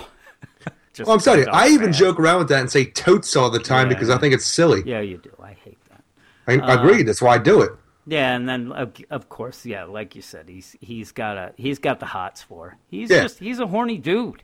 And she's a trying to get hot, stuck-up chick. Yeah, he was trying to lay that one lady in the beginning, which kind of comes up a little in this, but she was she's up to no good uh, as well. That other girl. I'm But, not. uh, I don't know that. We'll get to that. We'll some other issue. You'll see. I'm right. I'm always yeah, right. she's a hot lady too. Jesus. Yeah, she is. But uh, yeah, Riser tells uh, Jane what happened. She's like, oh my God. And he's like, I'm going to go tell Star Labs. Uh, no way. You're going to ruin it for me. So basically, he's telling her, listen, that shit that we weren't supposed to be exposed to, I was exposed to. Basically, she just says, do you, how do you feel? Do you feel okay?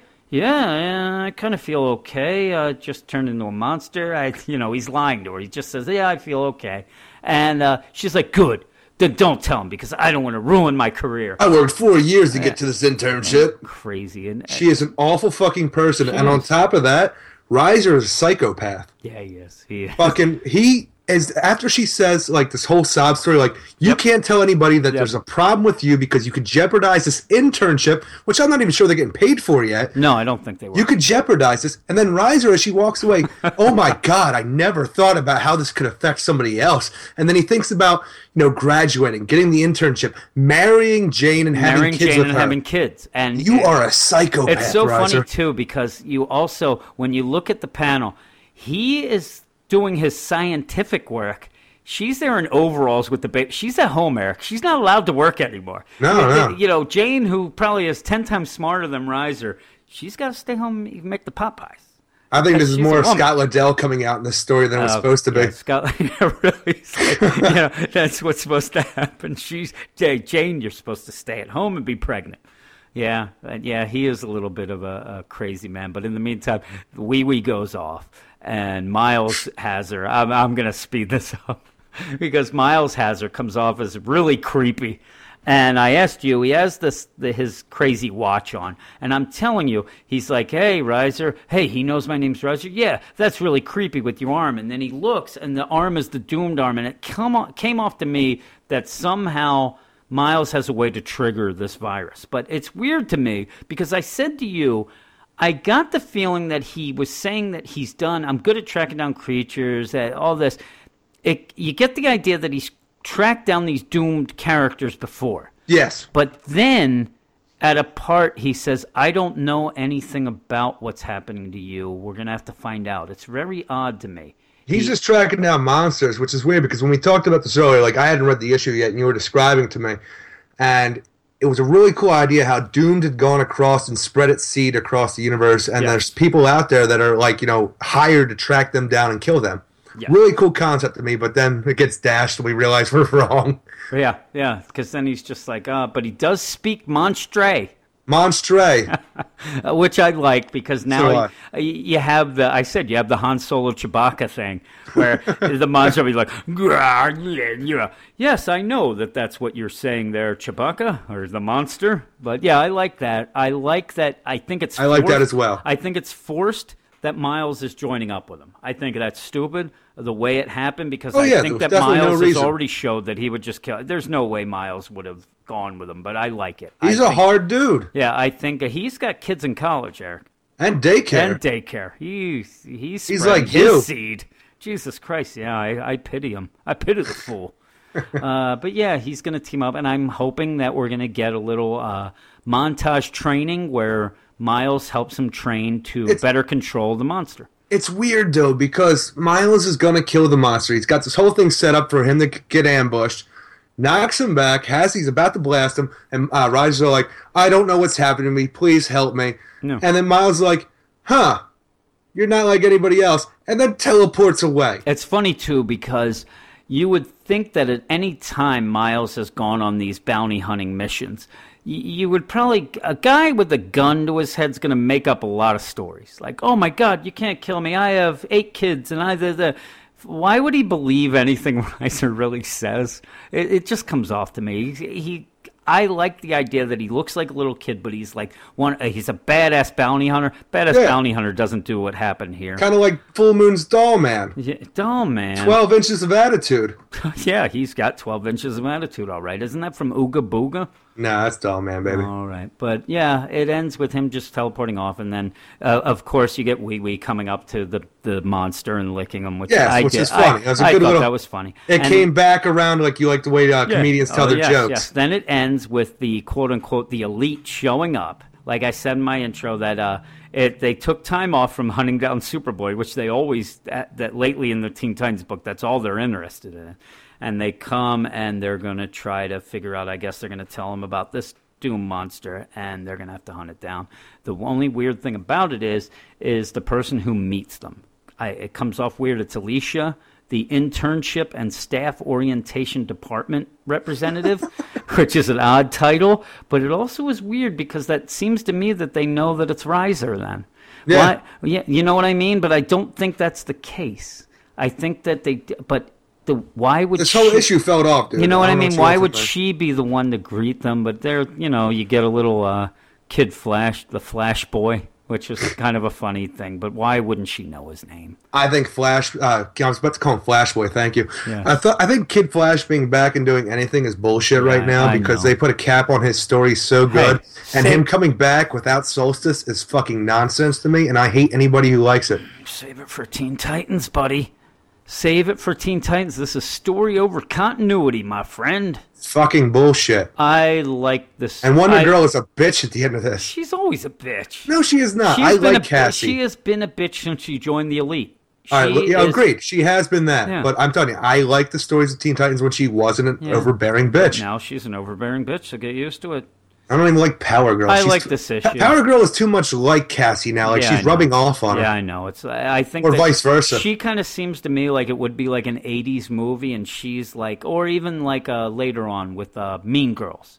She's like uh, Power Girl's become just this, uh, you know, yes girl who just will go along with anything Cassie says or does, Right. and she and it comes off as all. I do like the little preview to next issue, though. Yeah, you like that? That is probably my favorite part of the book. Uh, it's funny. just Riser all yeah, monstered up with hearts well, around him, he- and Wonder Girl looking back. Oh, this guy is just uh, yeah, he's uh, asking, for it. It is funny because Riser is really sexed up. That guy. the next thing he's going to be dreaming about him and Wonder Girl having kids, and Wonder Girl not allowing, uh, not being allowed to be a superhero anymore. She'll be at home making pot pies. It's kind of funny though. I like this book. Yeah. I like Scott Lobdell for like you know Red Hood Arsenal for his over the top you know silliness with the violence and all that good shit. I'm, I mentioned on the site that uh, Scott Lobdell is good for certain books. Yes, but the thing is, I'm and I really hate saying this. I just wish it was a little more serious. Yeah, I, I like it. I like how I like this book. I like that it is a younger superhero, but it's not this like a Star Girl or even I'm I love Black Canary, but it's not Black Dr. Canary or, Fate? or the new Batgirl. And I said we're going to talk about Doctor Fate next. I said to you, this is very much that this and Doctor Fate are such a uh, Oh, yeah. have, have a commonality to it that it's a young hero who gets thrusted in to being something. You know, obviously, Riser right now is not a hero, um, but it's kind of the same deal. And I like this a whole lot more than Doctor. So do I. No, I'm telling you, as much as I didn't like this issue, love it a whole lot more than Doctor and I, I like I gave this a nine out of ten because I like it for the fun it is. I know the art was a little off, but when it was on, I really liked it. Yeah, And, me as well. And again, I don't want to hate on the book that Eric. This is not going to last more than ten oh God, issues. no. It is going to. I be, think I think you're being freaking uh, sweet saying Well, ten. I'm saying we're at issue now. We're at issue three. Yeah, they probably have Eight Up, they probably have up to six in the can. Yeah. as Roman might say.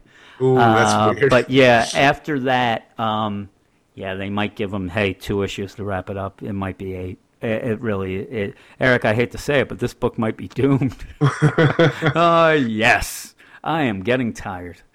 Let's. Uh, what did what did you say? Did you say what you would give it? no, I think I'd give it a six five. Six. Uh, like I said, I give it a nine. I really enjoy it. I I'm the only one reviewing it, and that's sad. It really is sad because I think that some people, if they would just give it a chance, it's it's a hard sell. It's coming off of like people, oh, doomed. I don't even think when you see, see doomed, you think of even that doomed storyline. I think No, people have anymore. forgotten that. Yeah. And of course, it does come from that. But I don't know that there's anything in this book that's going to grab somebody who doesn't know what it is to, to read it. But I wish they would. I wish they would give it a chance, these first three issues, and see if they think it's fun. One thing I did want to say is that Oh. the timeline seemed a little screwed up because when we had we started in the first issue, we saw uh, Clark Kent was Riser's neighbor. Yes. Here, Cassie says that Superman used to protect this city Yeah. Yeah. because the true storyline's going on now. Did that just like go in, in between issues one and three. It, I I think that was just a little off, and maybe there. I don't know. I could Yeah, say I got to you, nothing. I could say to you that it means that he's gone and pr- now he protects the world. You could tell me anything, and it He makes as much pr- sense as anything He else. now protects the world, Aaron. Oh, yeah? it is a little off. I didn't even I didn't even cross my mind, but you're right. Uh, story over continuity. I hate that fucking thing. God damn. Loose continuity. I saw somebody say. I think that was like Newsarama called it loose continuity. um, maybe maybe bleeding cool. I don't know. One of those goddamn sites. And now it's time for flash reviews, Eric. My first one is Injustice Year 4, number 16. If I told you a lot happened in this issue, I'd be a liar. We get an oddly cool origin story of the god of war before Ares tells Superman that Poseidon is the key to winning his war. But is he trying to help Superman or piss off Zeus? Or both? Boo-boo-boo. Then we get to see Wonder Woman and Batman argue to the point that I thought they were going to start making out. When a huge tidal wave is about to hit Themyscira, but is it Poseidon or maybe Aquaman? I'm asking a lot of questions. You are. I don't got any answers. Because I don't either. I don't know, but I do know that I like Tom Derenick's art, and I am still waiting for Brian Buccellato to get this book back on track. I gave it a 6 out of 10. All right, we got Robin, son of Batman, number three.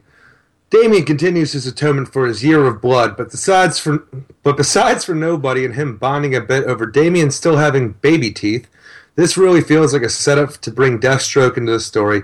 And even though I normally love Patrick Gleason's art, since he began writing as well, it seems that the art has gone downhill, especially in this issue. Six out of ten. You're next, buddy. Oh, I understand. I do now. What are you waiting for? We don't put any music between these.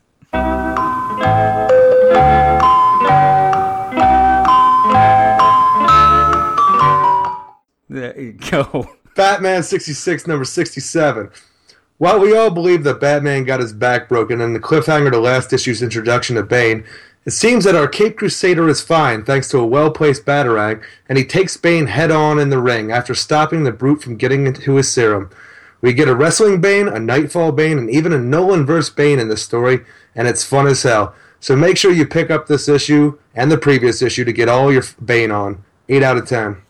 Next is Bizarro number three. Seeing Bizarro and Jimmy in the Old West is great, but throwing a ghost town, at solid gold. While Chastity Hex seeks out her ba- bounty, Jeremiah Blackhurst, Jimmy and Bizarro try to get some sarsaparilla and then come face to face with El Papagayo. And when the villain po- possesses Bizarro, the fun really starts. While watching Bizarro Papayago wreak havoc in Old Gulch, he has plans to take over the world, and that's not cool, Eric.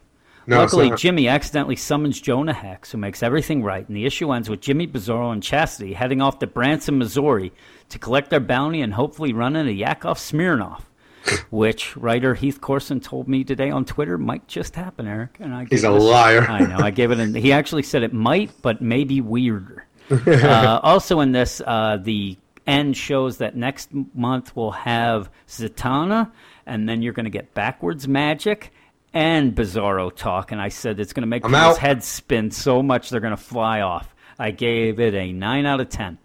Ooh. My next one is Batman Arkham Knight number 27. I usually hate side stories thrown in the middle of a book, and Tim Drake is my fourth favorite Robin. Piece of shit. So you'd think that a side story featuring Tim would be a bomb in my eyes, but surprise, it's my favorite issue of Arkham Knight ever. Though, through Tim, we get to see the frustration of being Robin and also how villains look at him. Then we get Tim Drake, cool teacher, as he takes his class on a trip to Wayne Labs to study the Titan chemical. All hell breaks loose by the end. It looks like Tim will get to prove that he's more than an errand boy next week. Everyone should check out this issue. Eric, do you know what I gave it?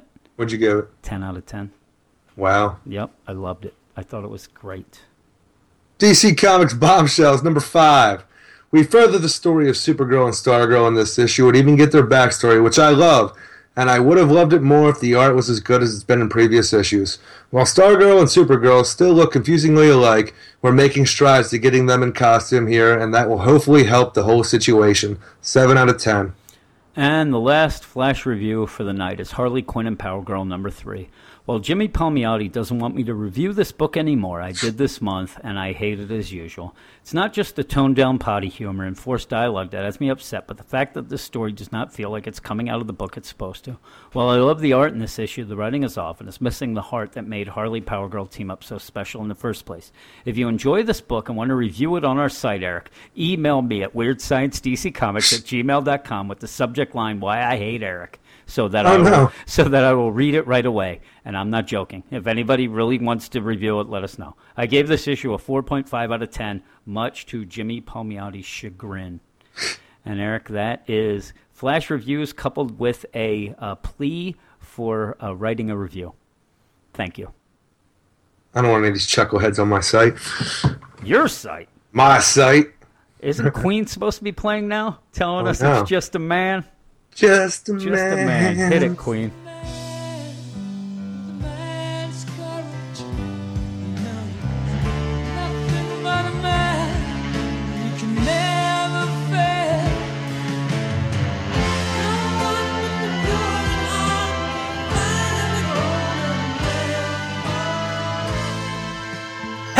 Science! Dan here coming at you with all of your latest geek news for the week. This week, Well, he mailed it in again, so this is what you're gonna get, people. I hope you like it.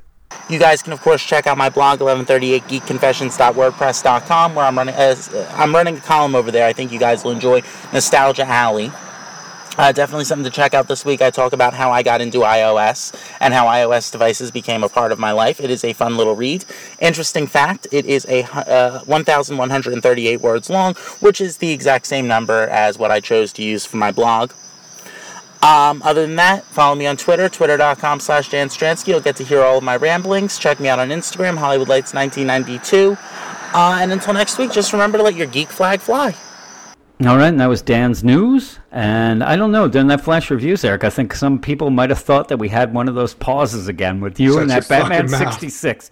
That is unprofessional. I didn't realize we- I was next. I thought we were so- going back and forth. Well, it's because we had uh, we have uneven books and stuff like that, and I kind of throw them together. Um, yeah, The worst part was I was looking right at the list order. You know what I'm saying? I'm just waiting for you. I thought you were pausing for dramatic effect.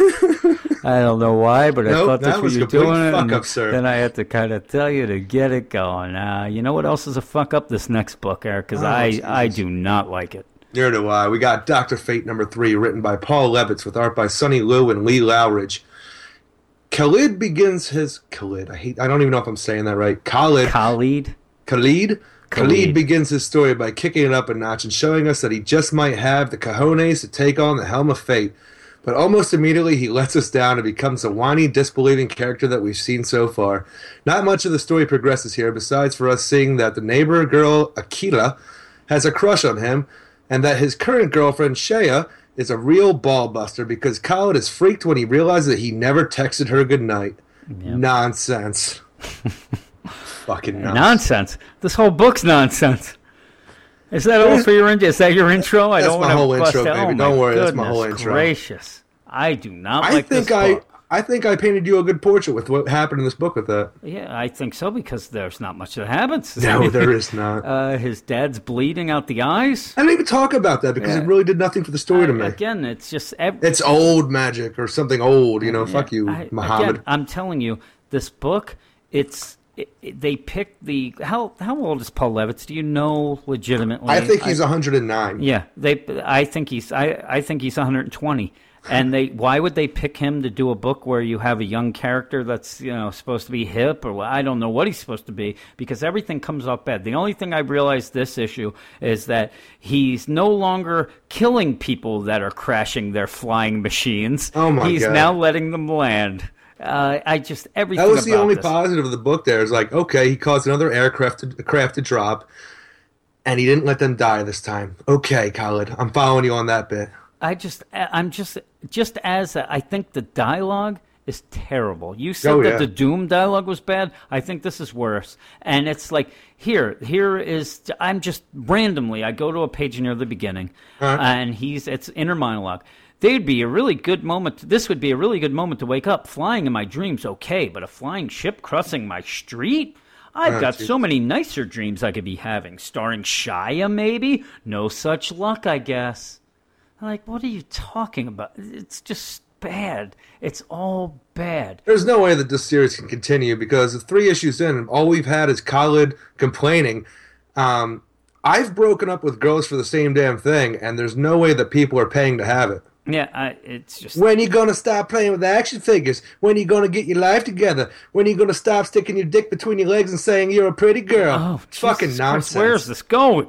But yeah, and then there's that neighbor, and it's like, are you? I, I, I don't know. It just there's nothing in this book that interests me. Well, that's the thing. You bring up that neighbor. I think it's fucked up because we're three issues in. They're introducing a new love interest Yeah.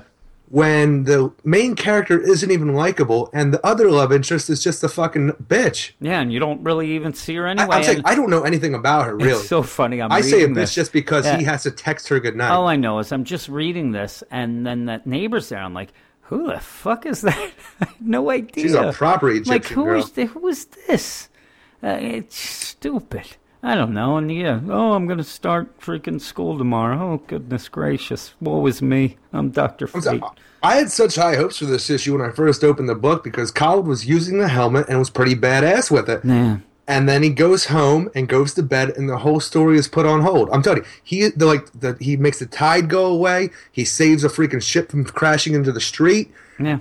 Well, again, and, then, go- and I'm telling you, and at that point, it looks like I know it's coming from over there. I have to face Anubis, and I think at that point, he's like, but it is awfully late. I better go. But we never saw this. We just go jump Yeah. to the next morning where He he just- wakes up all groggy as shit. I'm like, what did and you do? and slept in. Yeah. the guy, the all all hell's breaking loose. The guy sleeps in because he's not going to get to do that once he starts medical. New York school. is still flooding, motherfucker. It's so stupid. Uh, again, you have this, and the, the other thing I, I mentioned to you off the, the podcast, but it makes me laugh. I'm looking at it right now. Is the, he saves his helicopter. At least he does save them. They get out and look. What the hell was that? Oh, and then yeah. the guy responds with, "Look like a kid with one of those jetpack things." What was that old Disney movie, The Rocketeer? Uh, and then the other guy goes, "But that wasn't real." Like, what? What? What are you talking about? Really? What are you talking about? That's how old Paul Levitz is. He's- He's, yeah. trying to reference the Rocketeer. The Rocketeer. I, I didn't mind the Rocketeer, but Jesus Christ! And then, again, he's like, "Oh, that just yeah, 25 years ago when it came out, it I wasn't like bad. The, like the guy again. Do you think that uh, Khalid with the the helm of fate does he look like a, a kid? I think they're like remarking on the like the light trail he left behind him. It just it's look like well, kid with one of And, those and honestly, and I'm saying things. that actually the helmet of fate does look a lot like the friggin' Rocketeer helmet. It does, but it just seems I just don't get the idea that the, anybody in their right mind after being sa- would say that. hey, no one is making a Rocketeer reference at any time. I just and then he like for a second kind of thinks that maybe he could use the helm to cheat in in med school. it's so stupid. I hate it. Oh my goodness gracious! I'm you though, I'm telling you that beginning part, I really had high hopes, and I, I didn't even real- like the beginning part. I I realized at that part, at that point, that I don't mind the art when I'm enjoying the story, but as soon as we get to the next morning, I don't like the art no, again. uh, no, I'll tell you. I like the art when he has the helm on. Right. And when he's doing once, uh, I don't like anything without you the don't like helm Big on. Nose? No, I don't. I don't like his. Uh, I just don't like his personal life in general. Seriously. And it, it's not interesting to me. I want him to just put on that goddamn helmet and do shit. And this is not it. I and again, next issue now we'll get to see him in med school instead of just bitching about it. No, how much great that'll be. Uh, It's stupid. I don't That's like it. is, I'm actually uh, Jody on the site. He said he put a comment to this review and he's talking about how he really likes Yeah, this he really liked it. because he is a younger guy. He's going to college, so he can relate with this managing of the time thing that college has to do. And I'm like, well, you're fucking nonsense, Jody. I don't agree with you. Your, Jo- your and opinion is now wrong. Jody is off the site. He's now Tell gone. me your opinion, you don't piece you, of shit. Don't you tell me. and uh, what's funny is, I actually, if you remember, I liked the last issue more than you. I actually was enjoying the issue somewhat. I hated this. I hated it. I thought it was a bunch of hooey. Again, nothing really happens. And he goes to bed and sleeps Yeah. in late because and then you know, goes out into the shit's freaking all and going down. starts walking around in a fucking flood. Hmm. yeah, just walking around. And then, oh no, I never texted Shayla goodnight. Oh, I'm God. gonna sure be in oh. trouble Oh, now. Yeah. Oh my goodness gracious! And Oh fuck. oh, yeah. the neighbor's over again, and she. I, I love how the neighbor, like you said, she has a crush. She actually pretty much like calls out that his girlfriend isn't a proper girlfriend. Yeah. Such a, that's a great way to get get a guy to like you. Hey, you wait till I get your parents to arrange our marriage. That's basically what it's like. Yeah, your parents are going to agree with this. Oh goodness. Well, the dad's never going to. How would the dad know? He's blind now, Eric. He doesn't know who is a proper anything. He brings this freaking anybody home. Yeah. This is a proper Egyptian girl, Dad. Hi, what's your name? Frank.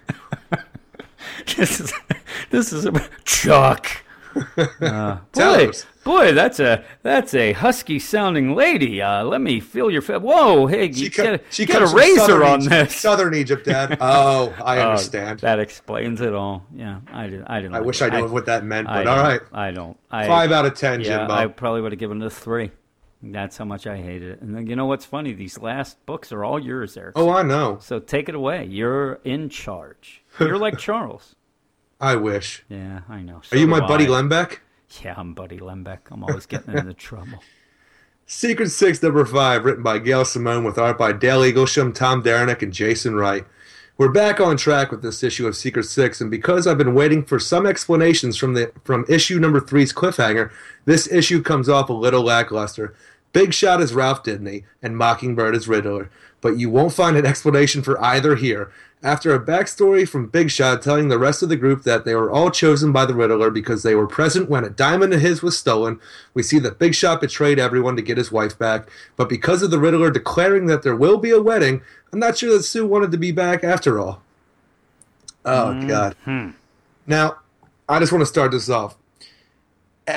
Everyone keeps saying that this series is trying to connect itself to the previous Secret Six series. It wants to be that, apparently. I never read the previous Secret Six series.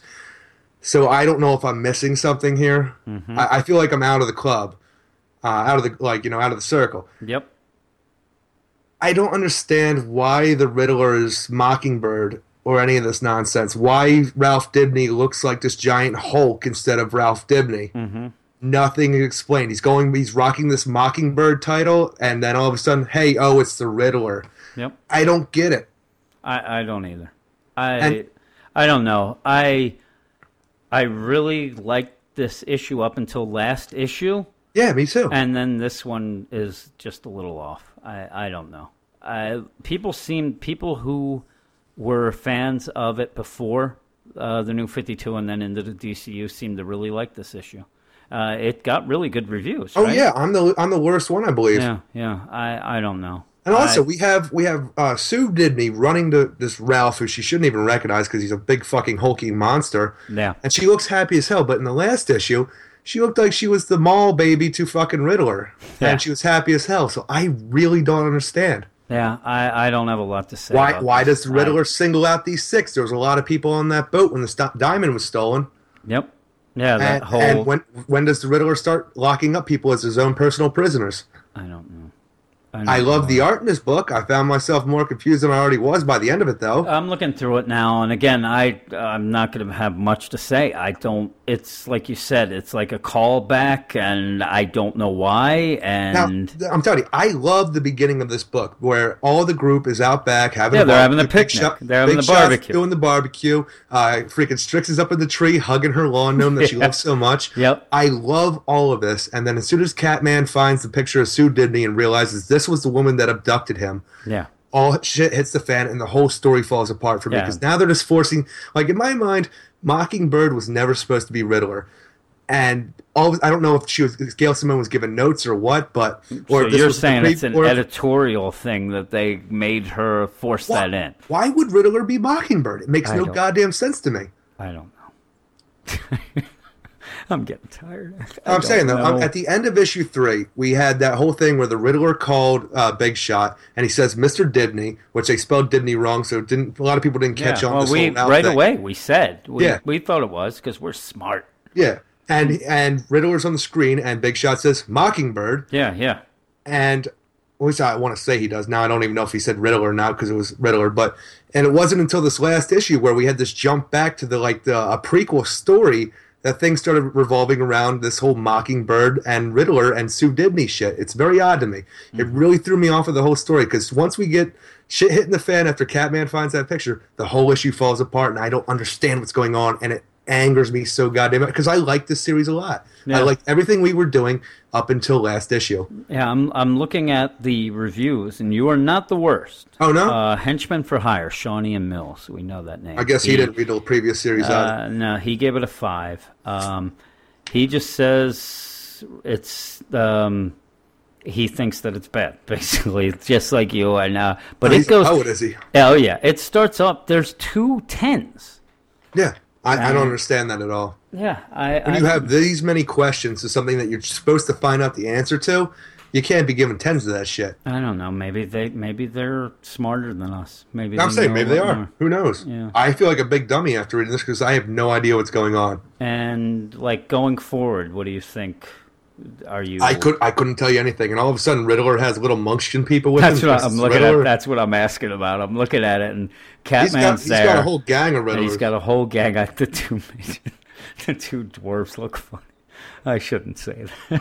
Yeah, he's got should. all It's these hilarious. big guys, and they're there. I don't know what's going on, but yeah, it's the Riddler. But it's weird too because uh, we had somebody on Twitter call out that he did not understand the reference, like the relevance to the uh, the cover to this book, yeah, and that happens all the time. But in the last issue of Secret Six, we had these two Munchkins uh, dressed up as little kids, like you know, going down the sidewalk yeah, yeah. in front of the house on the last cover. So Yeah. it's like, did Dale Eaglesham was he given these ideas of what the issues were supposed to be when he did the covers, and then things got changed up? Yeah, and, or yeah, so like you're saying, like the next issue, uh, King Shark shows up, and that, uh, I don't know. There's these Yeah, sand know. sharks, and there's that. I again, uh, this cover just appears to be something that was just put out there. It and I'm okay with that. Yeah, but I'm yeah. saying once we I saw these Munchkins at the end of the issue, I remember them back from the previous issue's cover. Since it took me a month to freaking review that last issue, it's clear in my Yeah, mind. it, it did take a while. but you were right on it here. I'm looking at the cover and I'm just trying to uh, contribute anything. Right. Uh, it says that Dale Eaglesham with uh, with Wright did the cover, and I'm looking. Does that make sense? Uh, yeah. Jason. Wright, yeah, the no, color. um, no, I'm looking at the. Uh, there's a crab that has Mr. E, and that must just be Eaglesham.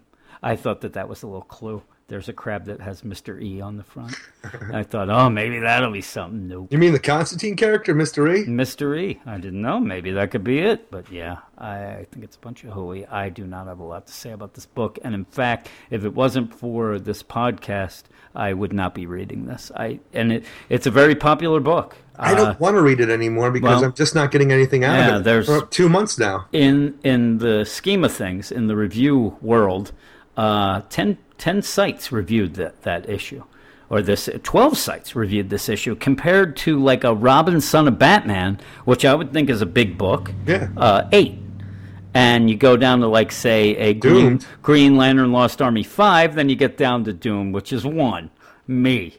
But yeah, it's one of the most reviewed books, uh, quantity wise, in all of the books, and it, it averaged out of those twelve, it averaged a seven seven.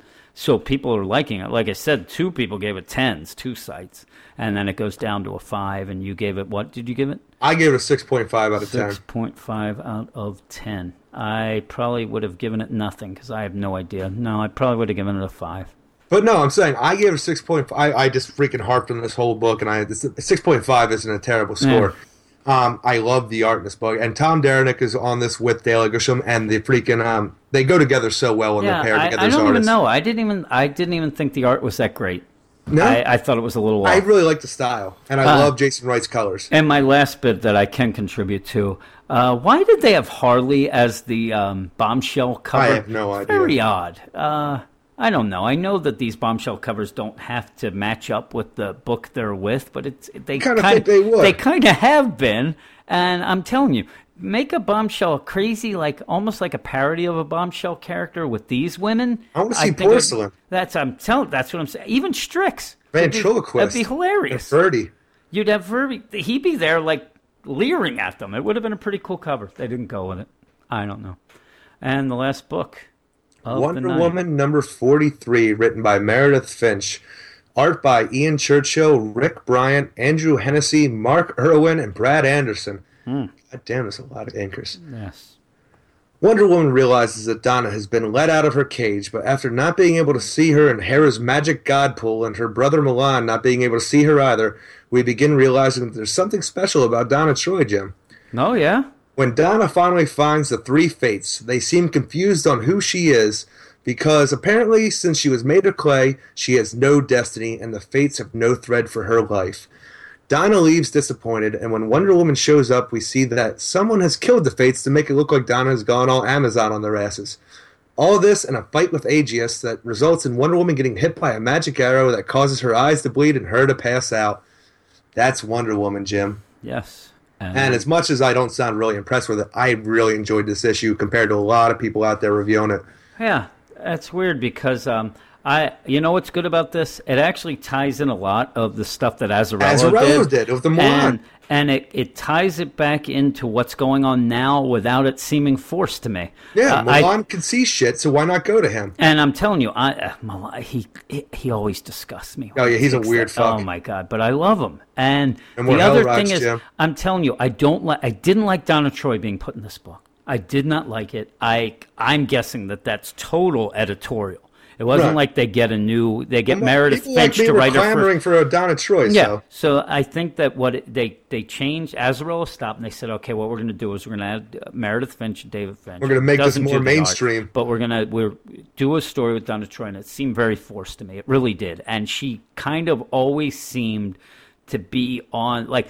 This, not the a side story, but something that was just going on just to go on. Like you could Right. tell, Wonder Woman would try to go do something, and then she'd have to go back to Themyscira and deal with Donna Troy. And it came to a head. She went to Olympus, and even then, I thought, okay, that's done. Any She's other away, we'll any other book, she's locked out. Uh, They didn't kill her, but we're going to save you for later. Next issue, they're already Wonder. Woman's already talking to her. that's when I took over the book, and we're Yeah. like, oh well, Donna Troy's done. You can take over the book yeah, now. you you took it over, and I'm telling you, since then, it's starting to to come together. yeah, The whole Donna Troy thing seems to make more sense. And again, this is like you said, she goes to the fates. She's, she's I'm saying what out- we're doing here, we're really adding to what Donna Troy is. From what Yes. we just, all she is now, she's a broad getting played and killing folk. Yep.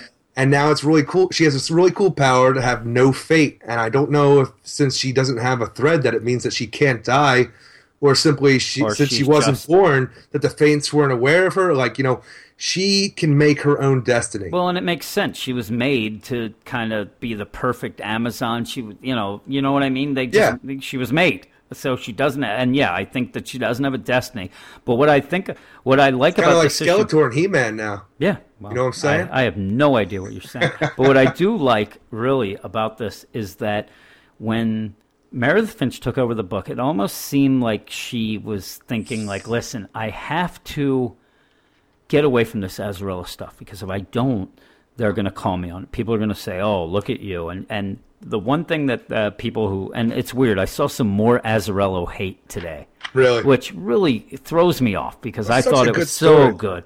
Um, but the one thing that I can agree with everyone who I think hates, and I loved it, but I did not like this part, is it was kind of Diana off on her own. She was doing her own thing and not with the rest Yeah, of she the didn't seem to exist DCU. in the rest of the world. Yeah, so what Meredith Finch seemed to do right away is get her involved. And they had this Justice League story where they went underground to these crazy aliens, like bug aliens. It was, it was not very good. Yeah. But it seemed like okay, I I can't do anything like shot. But now now that she's written a bunch of issues and now she I really think that like okay, you know what? I can use some of this She's stuff. and bridging the use- gap. and it's really good. It, it's it's a lot better than what her initial run is. And again, I don't look at this and say to myself, "Oh, there she goes, copying Azzarello."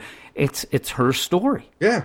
And- she's using the tools that were given to her, and Yeah. she's using them well, as far as I'm concerned. Yeah, yeah, I, I think so too. And they're like you said, then Wonder Woman gets shot by now. you know, you don't know what's going Well, on. no, I got a theory here. I'm not Okay. sure. I really don't know how the three fates work for this uh, universe. You know, Okay. because you know they they unwind the thread, they measure the thread, and then they finally cut the thread when the person's time is over. It's the whole story. You know, Mm-hmm. Yeah, with the fates dead now, does that mean that everyone lives forever?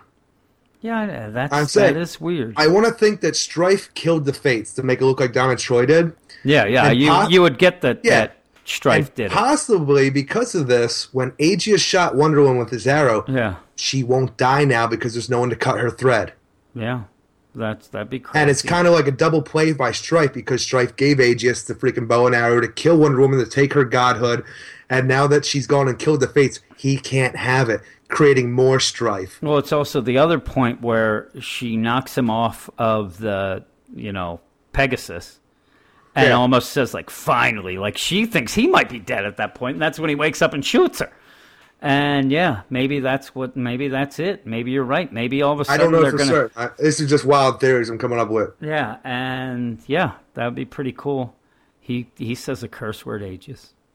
it's that bleep. Oh, bleep bleep bleep bleep. It's like That's the thing, though. I, I just don't know. I just don't know if the fates have that kind of power in this world. If they're just so you know they're there and they know when shit's about to happen, and they just have a bunch of threads lying around because this is what they do. Yeah, like somebody dies, okay, we're gonna cut that thread now. Yeah, it's out yeah. of their hands. It's just something that they do. I don't know.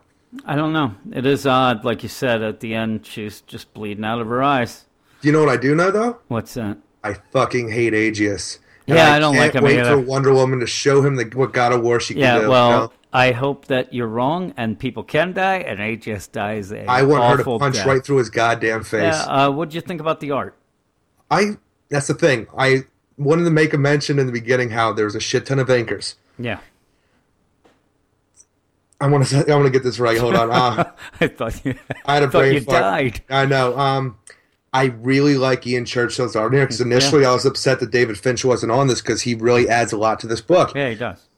I like Ian Churchill's art here when it's the right inker because if one part I do not like. I don't know which inker it is. Which part is it? I couldn't tell you off the top of my head right now. I'm I want to. I want to say the middle. Okay, because I when Donna Troy shows section, up, yeah. I really like it, and that's around the middle. I'm telling you, when she goes to the faith, Then maybe it's the I- beginning I really, really like it. I think all of it with Donna Troy is so good. because I really like the ending as well. Actually, here I'll tell you something that's crazy. They they introduce Donna Troy. She's Yeah. there. She heads to the Fates, and then it looks like the ink changes as she goes in, Okay. and they look not just awful. They look like all of a sudden it's very like we say pencil heavy, Right. but it's like all of a sudden it's off. And Donna That's Troy herself is okay, but the Fates are a little off, and then it kind of goes. Well, even Donna back. Troy, she has that weird looking lips out of Yeah, nowhere, well, that's too. all. uh, That's the thing. At the end, she's like, when she goes, "I don't understand. What do you mean? You must have my thread." And she looks weird. And the the fates themselves, I get it that they're old. They're Yeah. you know, boy, they they look weird. And then Wonder Woman, they go back to Wonder Woman, and then it looks like it kind of gets back to normal once they get off of the fates. Well, that They changes a bit. yeah, it it's another one. Well, it and I like with- this one too. with that girl there, and it looks like a little more cartoony all of a Yeah. sudden, but I don't mind it.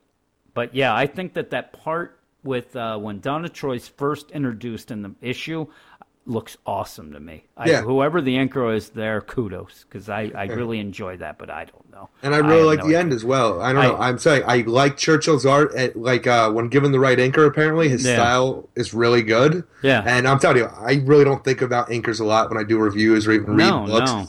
But when an inker is bad like this, you can see it.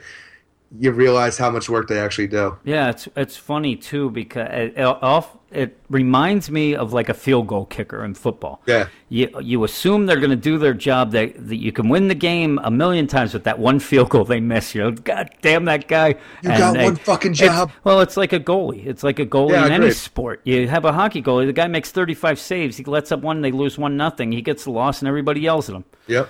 That's why I'll never be a goalie. We were talking about that earlier this week. Yeah, That's yeah. weird. You'll never be a goalie. I'll never want. I never want to be a goalie. But that's what happens in soccer. Well, you're a little guy. You know, the Soccer- goal is so much higher than your head There's then. been some a lot of athletic goalies. Do- Dominik Hasek was a small guy, if I can remember right. I don't know. I'll look. The guy's ten foot tall. Uh yes, but that's that's the podcast, Eric. 8.5 out of 10. Yeah, I probably would have given it a seven point five, though I did like it. I I actually surprisingly uh, like Meredith Finch's Wonder Woman now. I do as well. I did not uh, at first. I gave it to you, and I'm It stalling. seemed like nobody did. I'm stalling right now because I got to pull up because I did not prepare what's next week. I'm trying to do that now. All right, and we're back, or I'm back, because something happened with the recording last night at 2 a.m. and everything got screwed up, and the last part of the podcast did not get recorded. And of course, I got a, I got a hold of Eric. Said, "Hey, we got to record that last part where we talk about what's coming up next week." And he pish posh that told me he had done recording like an asshole and said that he was not going to do it and that I had to do it. So I'm here with my son Rafe, and we're going to go through the books. Uh, Rafe, say hi. Hi. And what is coming up next week? We have Aquaman number 43, which explains Aquaman's new powers. It's that Cullen Bunn garbage that Eric's going to be reviewing that. He is not looking forward to it. I know that when we talked about it last night when it wasn't recorded. The next is Batgirl number 43, and in the preview I saw today, it looks like Batgirl is face to face with a tiger that the solicit says is the Velvet Tiger. Velvet Tiger sound good to you, Ray? No. No, the Velvet Tiger will be there. Their uh, Tiger Attack hits Fox Tech. I saw um, Luke Fox in the preview as well. The next one is Cyborg number two that Eric will be reviewing. I did not like the first issue at all. Eric liked it a little bit more than I did, but yeah, I was not a big fan at all of that book. Uh, next one up is Deathstroke number nine, which is the God Killer uh, story arc. It continues. It says in the solicit that Superman's showing up in Themyscira to get some shit done, which I shouldn't say with my son here. But yeah, I like Deathstroke a lot but it's one of those books where every week or every month when the issue comes out, I'm kind of upset about it. I have something I don't like about it, but it's just good enough, maybe just the art. Uh, but it's just good enough for me to be excited about the next issue. But I don't know. The next one's Gotham by Midnight number eight, and I'm shocked this book is still coming out. I I'm not a big fan. I think this book may get to issue number 12 and get canceled.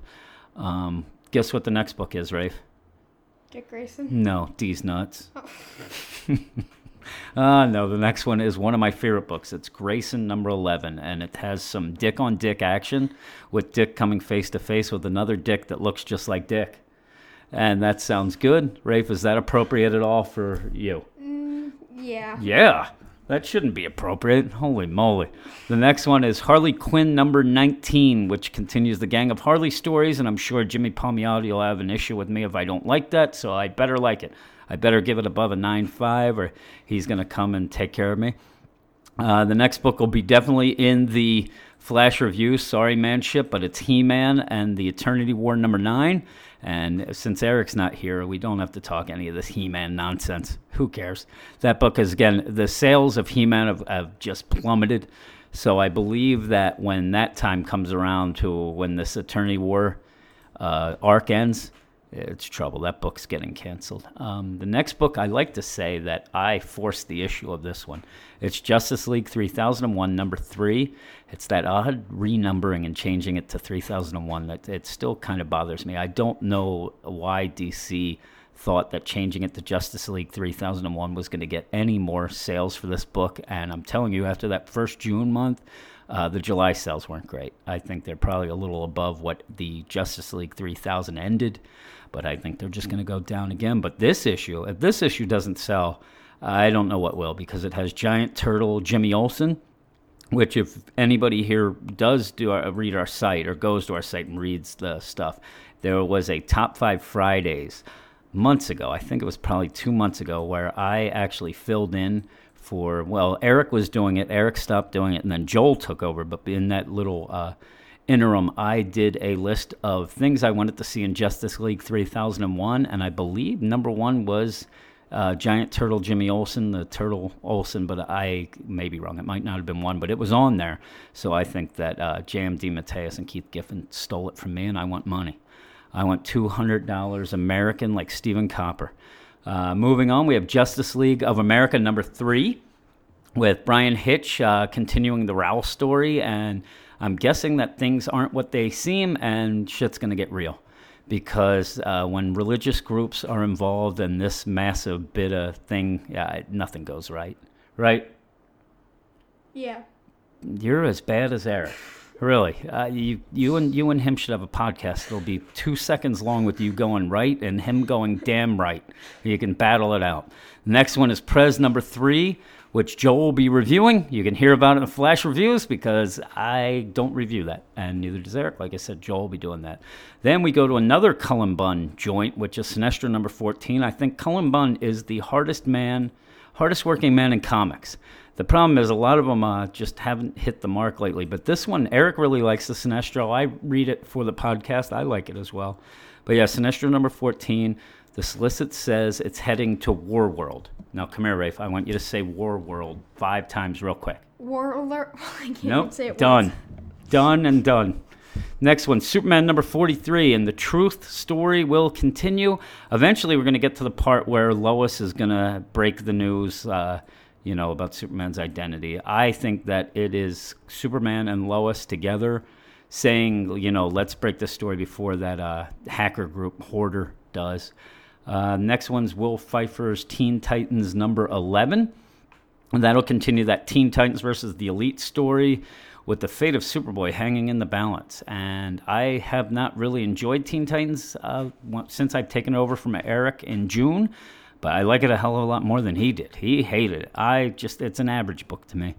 Uh, next one, though, is one of my favorites, The Flash number 43. And it's that new rogues are hitting Central City. And I believe the solicit says something about the folding man, who's pretty cool, is going to attack Barry Allen. Uh, who knows? Solicits are often wrong. And the last one of the books for next week is We Are Robin number three, which, along with Martian Manhunter that we talked about tonight, is one of my favorite books. Actually, probably my biggest surprise of the books that have come out in June, since June, um, just because I really thought it was going to be a bunch of nonsense. I, I don't know. The solicit says that they find the Robins finally meet Batman himself, but is everything they, but is it everything they imagine it would be? And what will the Dark Knight think of them? I, that sounds weird. With everything going on, I have a feeling that that is not exactly what's going to go on. We want to see who's who's in the nest, but I still think it's just Alfred. But there's a lot of talk about crazy stuff like, oh, it's Harper Row. Harper Row can't be Harper Row. That's nonsense. Uh, and on the site next week for Just for the Hell of It Monday, Eric has told me since he can't, you know, take the time to record this, but he did tell me that he will be doing Puppet Master number four on Monday for his Just for the Hell of It review. I think he is high on that Puppet Master number three, doing well. And some reason it hit hit hard this week. All of a sudden, out of nowhere, it really took off.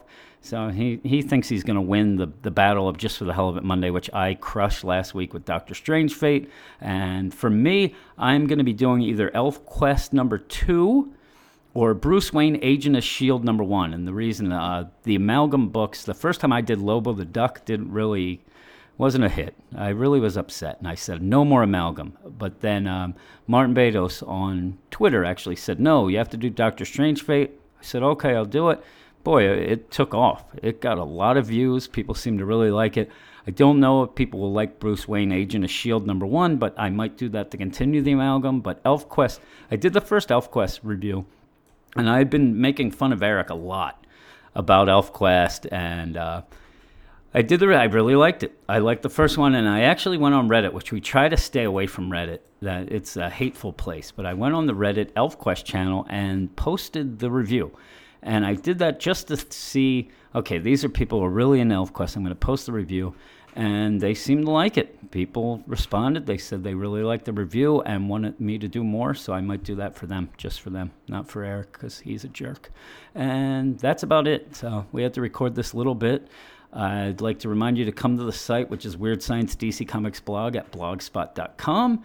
Check us out on Twitter so you can see who hates us next week but that's at Weird Science DC on Twitter, and I'm sure there'll be a lot of hate, probably from Dan if he listens to this. Oh my, yeah, Rafe, you should have heard us talk about Dan this week. Give me an impersonation of Dan. See your voices. Hey there. that was pretty good. Hello, Weird Science. All right. And the last bit is the email address. If you want to write to us, you don't even have to ask us a question or anything for the podcast. You can just drop a line, say hello, tell me how much of a jerk Eric is for not doing this part at the end. But the email is weirdsciencedccomics at gmail.com. And as Eric likes to say, see you in seven. See you in seven.